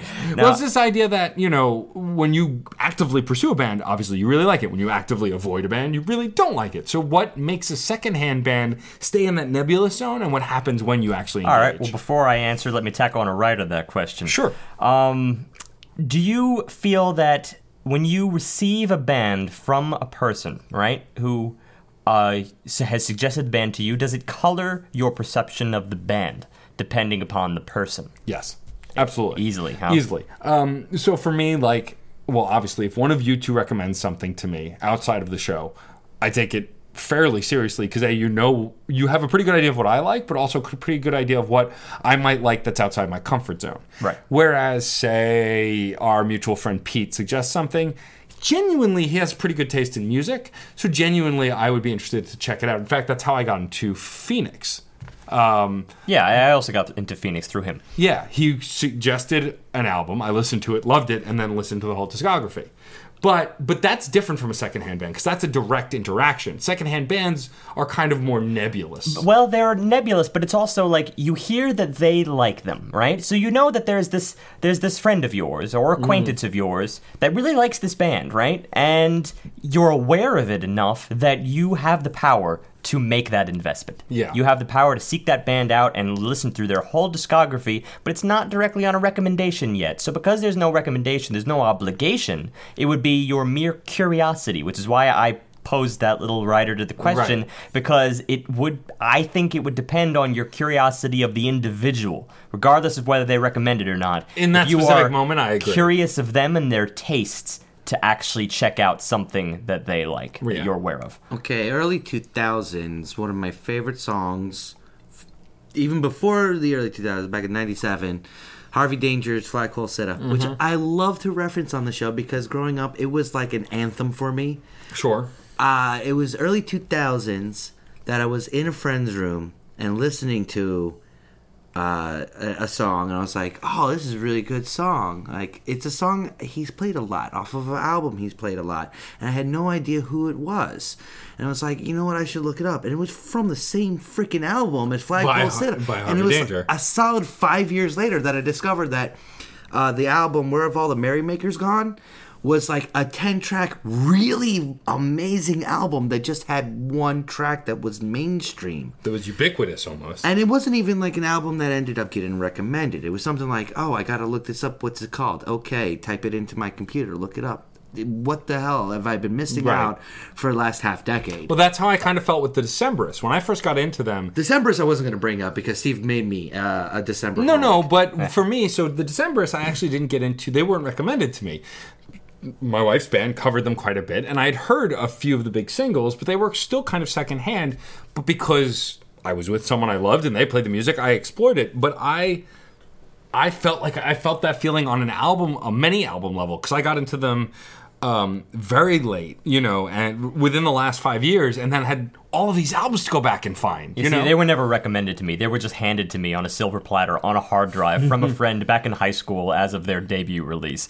so I just Different I- experience. yeah. What what episode did we review the Decemberists? That was episode 134. So if you people listen to episode 133, that's when I discovered the Decemberists. There you go. It was immediately upon recording that episode. he I decided he was going to go through the same uh, investment through their band, uh, through their discography, just as I did through Weezer, based on Yeah. your knowledge. Well, I of them. had to, but Well- you did that for me. I had to do that for you. But that's besides the point. Like, Yeah. I didn't know the Decemberists, and another Mm. band that like was like pervasive in high school was Death Cab for Cutie, Ugh. and I didn't really get into them in high school. I avoided them on purpose. Me too. I, I almost did as well, but by the time college rolled around, I started. That was, that was when I was illegally torrenting all that sort of stuff. So I started legally down downloading the stuff and looking it up on YouTube and all that whatnot. Though YouTube wasn't huge. Police, you can send the warrant to john.sanders at gmail.com. I, I buy I buy albums now. Don't worry about it. Or mostly I buy songs. Well, mostly I buy Spotify. Anyway, back on topic. I listened to a lot of that in college. Uh, the college time for me, like Death Cab, was a band I kind of wish I'd gotten into in high school because I know I would have gotten super into it and just enjoyed it at the time.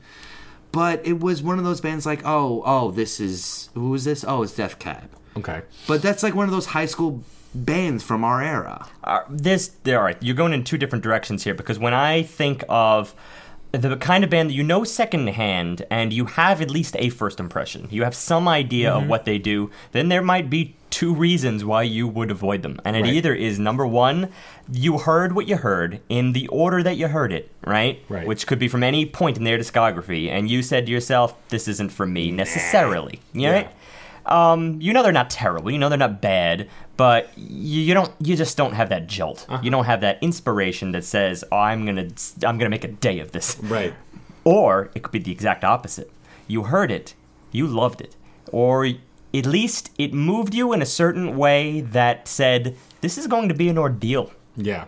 And you said to yourself, "I need to be in the right zone." Yeah. I'm this way with TV shows a lot also. You know, Mm-hmm. you know that you're going to go into that show. You know that you need to go through it, but you need to be in the zone. Otherwise, you're not going to get that full appreciation, which actually means that you need to schedule your music listening. It can't just be a passive thing like while you're on the bus. Uh-huh. You need to schedule it like you would anything else in your life and say, "All right, hey, if I'm going to be a little emotional then, then I need to make sure I'm not doing anything like afterwards." You need to pick the right time, which can cause procrastination. I have both a TV and music example of that. TV is recent.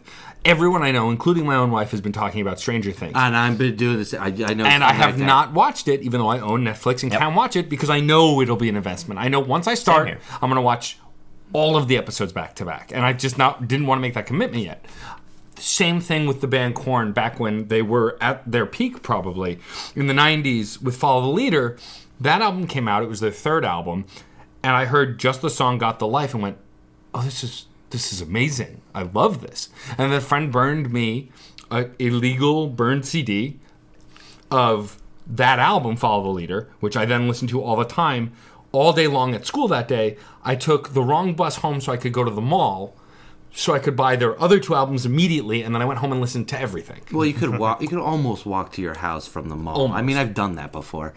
Um, actually, the same sort of way uh, I got into Cage the Elephant Mm-hmm. was. I mean, No Rest for the Wicked off of the Borderlands One introduction Yeah. was like an impactful song, but it took me months and I had heard like half the album Yeah. on the radio before I realized that they were all Cage, and I realized that in No Rest it was probably one of the mid-tier songs Yeah. on that album. There's a lot more gooder stuff on that album. More gooder, huh? Yeah, it was almost their second release by the time I listened to their first. Like Right. that's that level of procrastination on it. But I want to bring it back to the original question I posed here.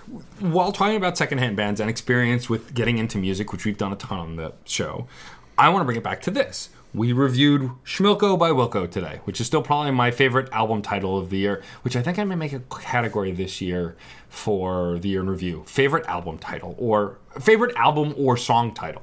I think would be a fun category. that might be a good booby category. Yeah, like Yeah, a fun yeah. booby category. Why not? That doesn't have a ton of im- impact. But anyway, I loved the title Schmilko by Wilco. Um, but I picked it because it was a secondhand band for all of us, pretty much. What is your opinion of this band now that you've sat with their music? Will they stay a secondhand band? Will they become a band that you have no desire to listen to? Or will they be a band that you will invest in? John. Uh, they're gonna remain for the most part a secondhand band. Um, I think I'm gonna just like hold off, and I'll I'll start going chronologically backwards in their albums. I'll wait a month or two, listen to their previous work. May, wait, wait a month or two, listen to their next previous work, and it, I've done it with a couple of other uh, musicians that we've had on in our reviews and everything like that. Uh, like Godsticks, it was about two months afterwards that I started like looking up stuff from their previous work. Same way with um, Boards of Canada. It was months before I looked listened to their previous album because I wanted the first initial impression to actually wear off. But since it was a positive one, I knew it's something I kind of wanted to touch on later. Well, uh, just to tack on something to that, there's another thing is that sometimes when I find something that I truly love, that can equally be the reason why I don't look at other things. Right. Um. Actually, even so, for two sub reasons, and that is number one, you're fearful of not finding the same thing. Right. You want the pristine vision of the band as you have it, Mm-hmm. and that can that can cause some anxiety about actually moving backward It's through their history when they were through- maybe less formed. I actually haven't gone back through other Aesop Rock records because I love the Impossible Kids so Yeah. much. And even though um, talking about people who recommend stuff that I trust, Star F recommended some great stuff, including his old stuff. I'm afraid to go back because just- I love that new record. You so just much. heard him at what should technically be his most refined. Right. Right. So it's not to say that it'll necessarily be only downhill, but there's always that that worry. Uh, and then the other sub reason is that you're just enthralled. You're you're so much into it that you can actually become sort of a drug. Yeah. Like you're just putting it off, not because you have any you know fear or anything, but just because I, I this is the way I tend to listen to music. Sometimes I can be very much one at a time, one Mm-hmm. at a time. This podcast has kept me going through things that I would probably be going through music a lot more slowly if it Yeah. wasn't for this podcast. Um, and that's because I just. I could, especially I do this with classical music all the time. I'll listen to the same thing over and over. This is why I tend to go through toward things that edge on the more complex side because they give me no room for being like I've exhausted this track. They're always Right. giving me more stuff each and every time. And the albums that I truly, truly love, then I, I think there's a couple of my brightest diamond albums that I haven't listened to because I've exhausted uh, a couple of them. I actually went the most recent ones, and then I went back to the beginning on her first uh, "Bring Me the Workhorse" from 2006, and then it's the stuff in the middle that I haven't actually filled in.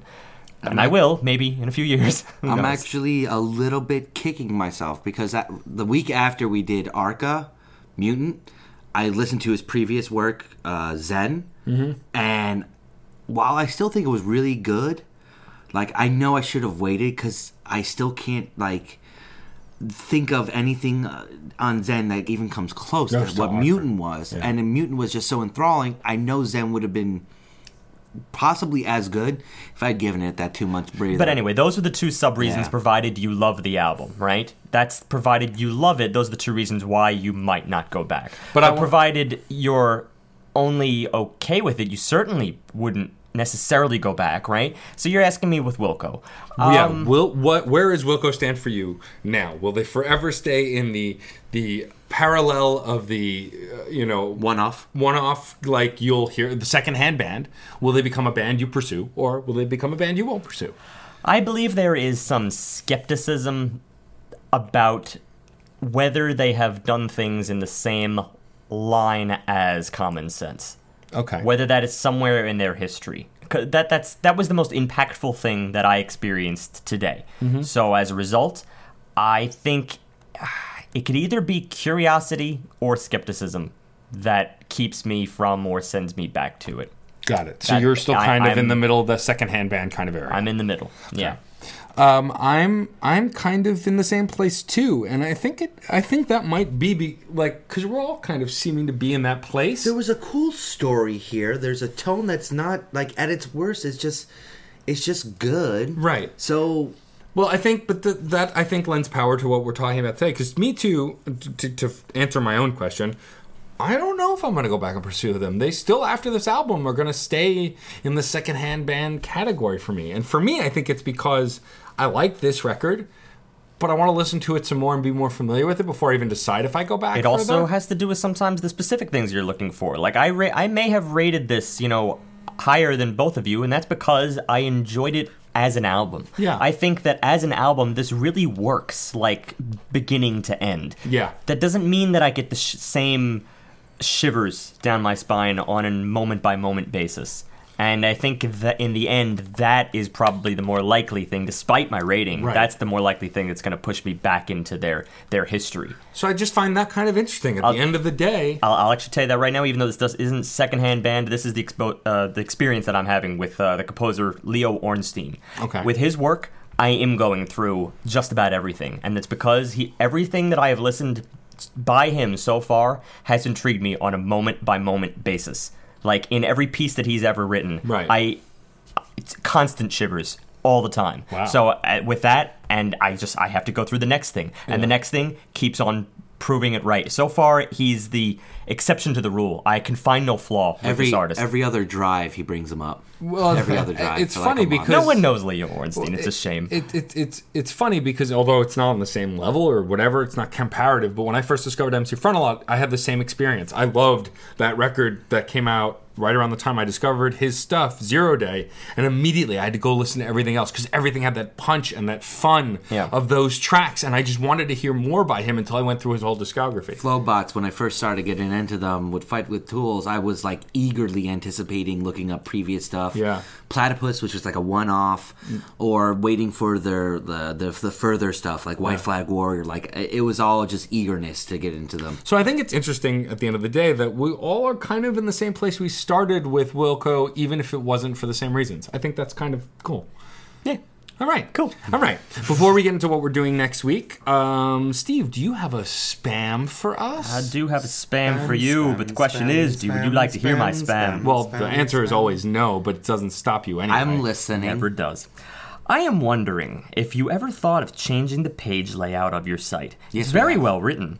I love what you've got to say. Appreciate but it. Maybe you could a little more in the way of content. You could. Just, you could so a little more. close to being real sounding. It's so mean. so close. So mean. Just so people could connect with it better. You've got Hey, an awful lot, lot. of text for only having two pictures. Maybe you could space it out better. It's so close to sounding like like a real person commented somewhere on our site. There's that little hiccup in the middle where it's grammatically completely incorrect. But besides that, like may if we, grammatically we could post that comment, approve it, and then edit it, and then make it look like a real comment. Maybe. Except that interesting comment about you got an awful lot of text for only having one or two pictures. And interestingly enough, he posted on a picture, which has a picture and no text. Wait, uh, who's it from? Eh, it's from Tom's for Cheap. Yeah, see, there's the problem. If we put the actual name of the individual, we'd have to make it anonymous, and An interesting then thing about Tom's, I once went into a Vans store, right? Mm-hmm. And they were like selling Tom's at the very front, I guess, just as a little sub thing. They Mm-hmm. were, yeah, that was the featured shoe, right? And some guy who actually worked at Vans, he's like, "You guys like Tom's? Like, do you even like them?" It's like he was gonna stop selling them at that moment and just take them back on on our suggestion randomly. I like Vans. Vans are good. Vans are really Ah, good. See, Toms are not. it's funny with Vans. They're doing tennis sneakers that are really good See, now. I've never they've never fit my feet right, so I've never found them very comfortable. You have narrow feet. I do have narrow feet I have and wide long feet. feet. But also I think the problem is is I like shoes change and I hate when they change. Like I wore the same style and pair of Adidas for like 10 years and then they changed how, How they tall fit. are you? Uh, six two. So I'm like six inches shorter than you. yeah. Uh, Just I- talking about height. Maybe you like think- Tom's. You I- never maybe I would like Toms. what shoe size are you? 12. Okay, I'm an Sneaker. 11 and a half. Yeah, I know. You have big feet. Yeah, so that's why Vans are You're really overcompensating. important. No, I don't. Re- no, it's just it, they're tight. They're freaking tight. Anyway, all right. Well, moving on to what we're doing next week. So I'm actually very excited. A friend of mine, Freddie Heineman, reached out to me on Facebook. Um, I'd met him through the burlesque scene. He was doing stand up at the time, but he's in a band now called Fisk. And it's him and his friend Brandon, and their new bass is Cece.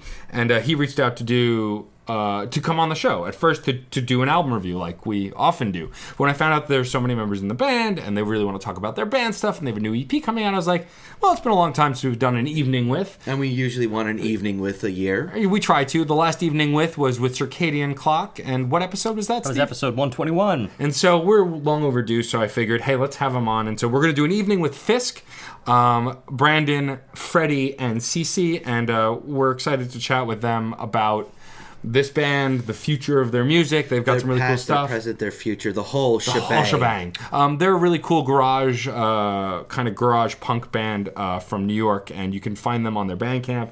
But there'll be more about that next week. So check out Fisk, and then tune in next week. And also remember, as always, music is life, and, life is good.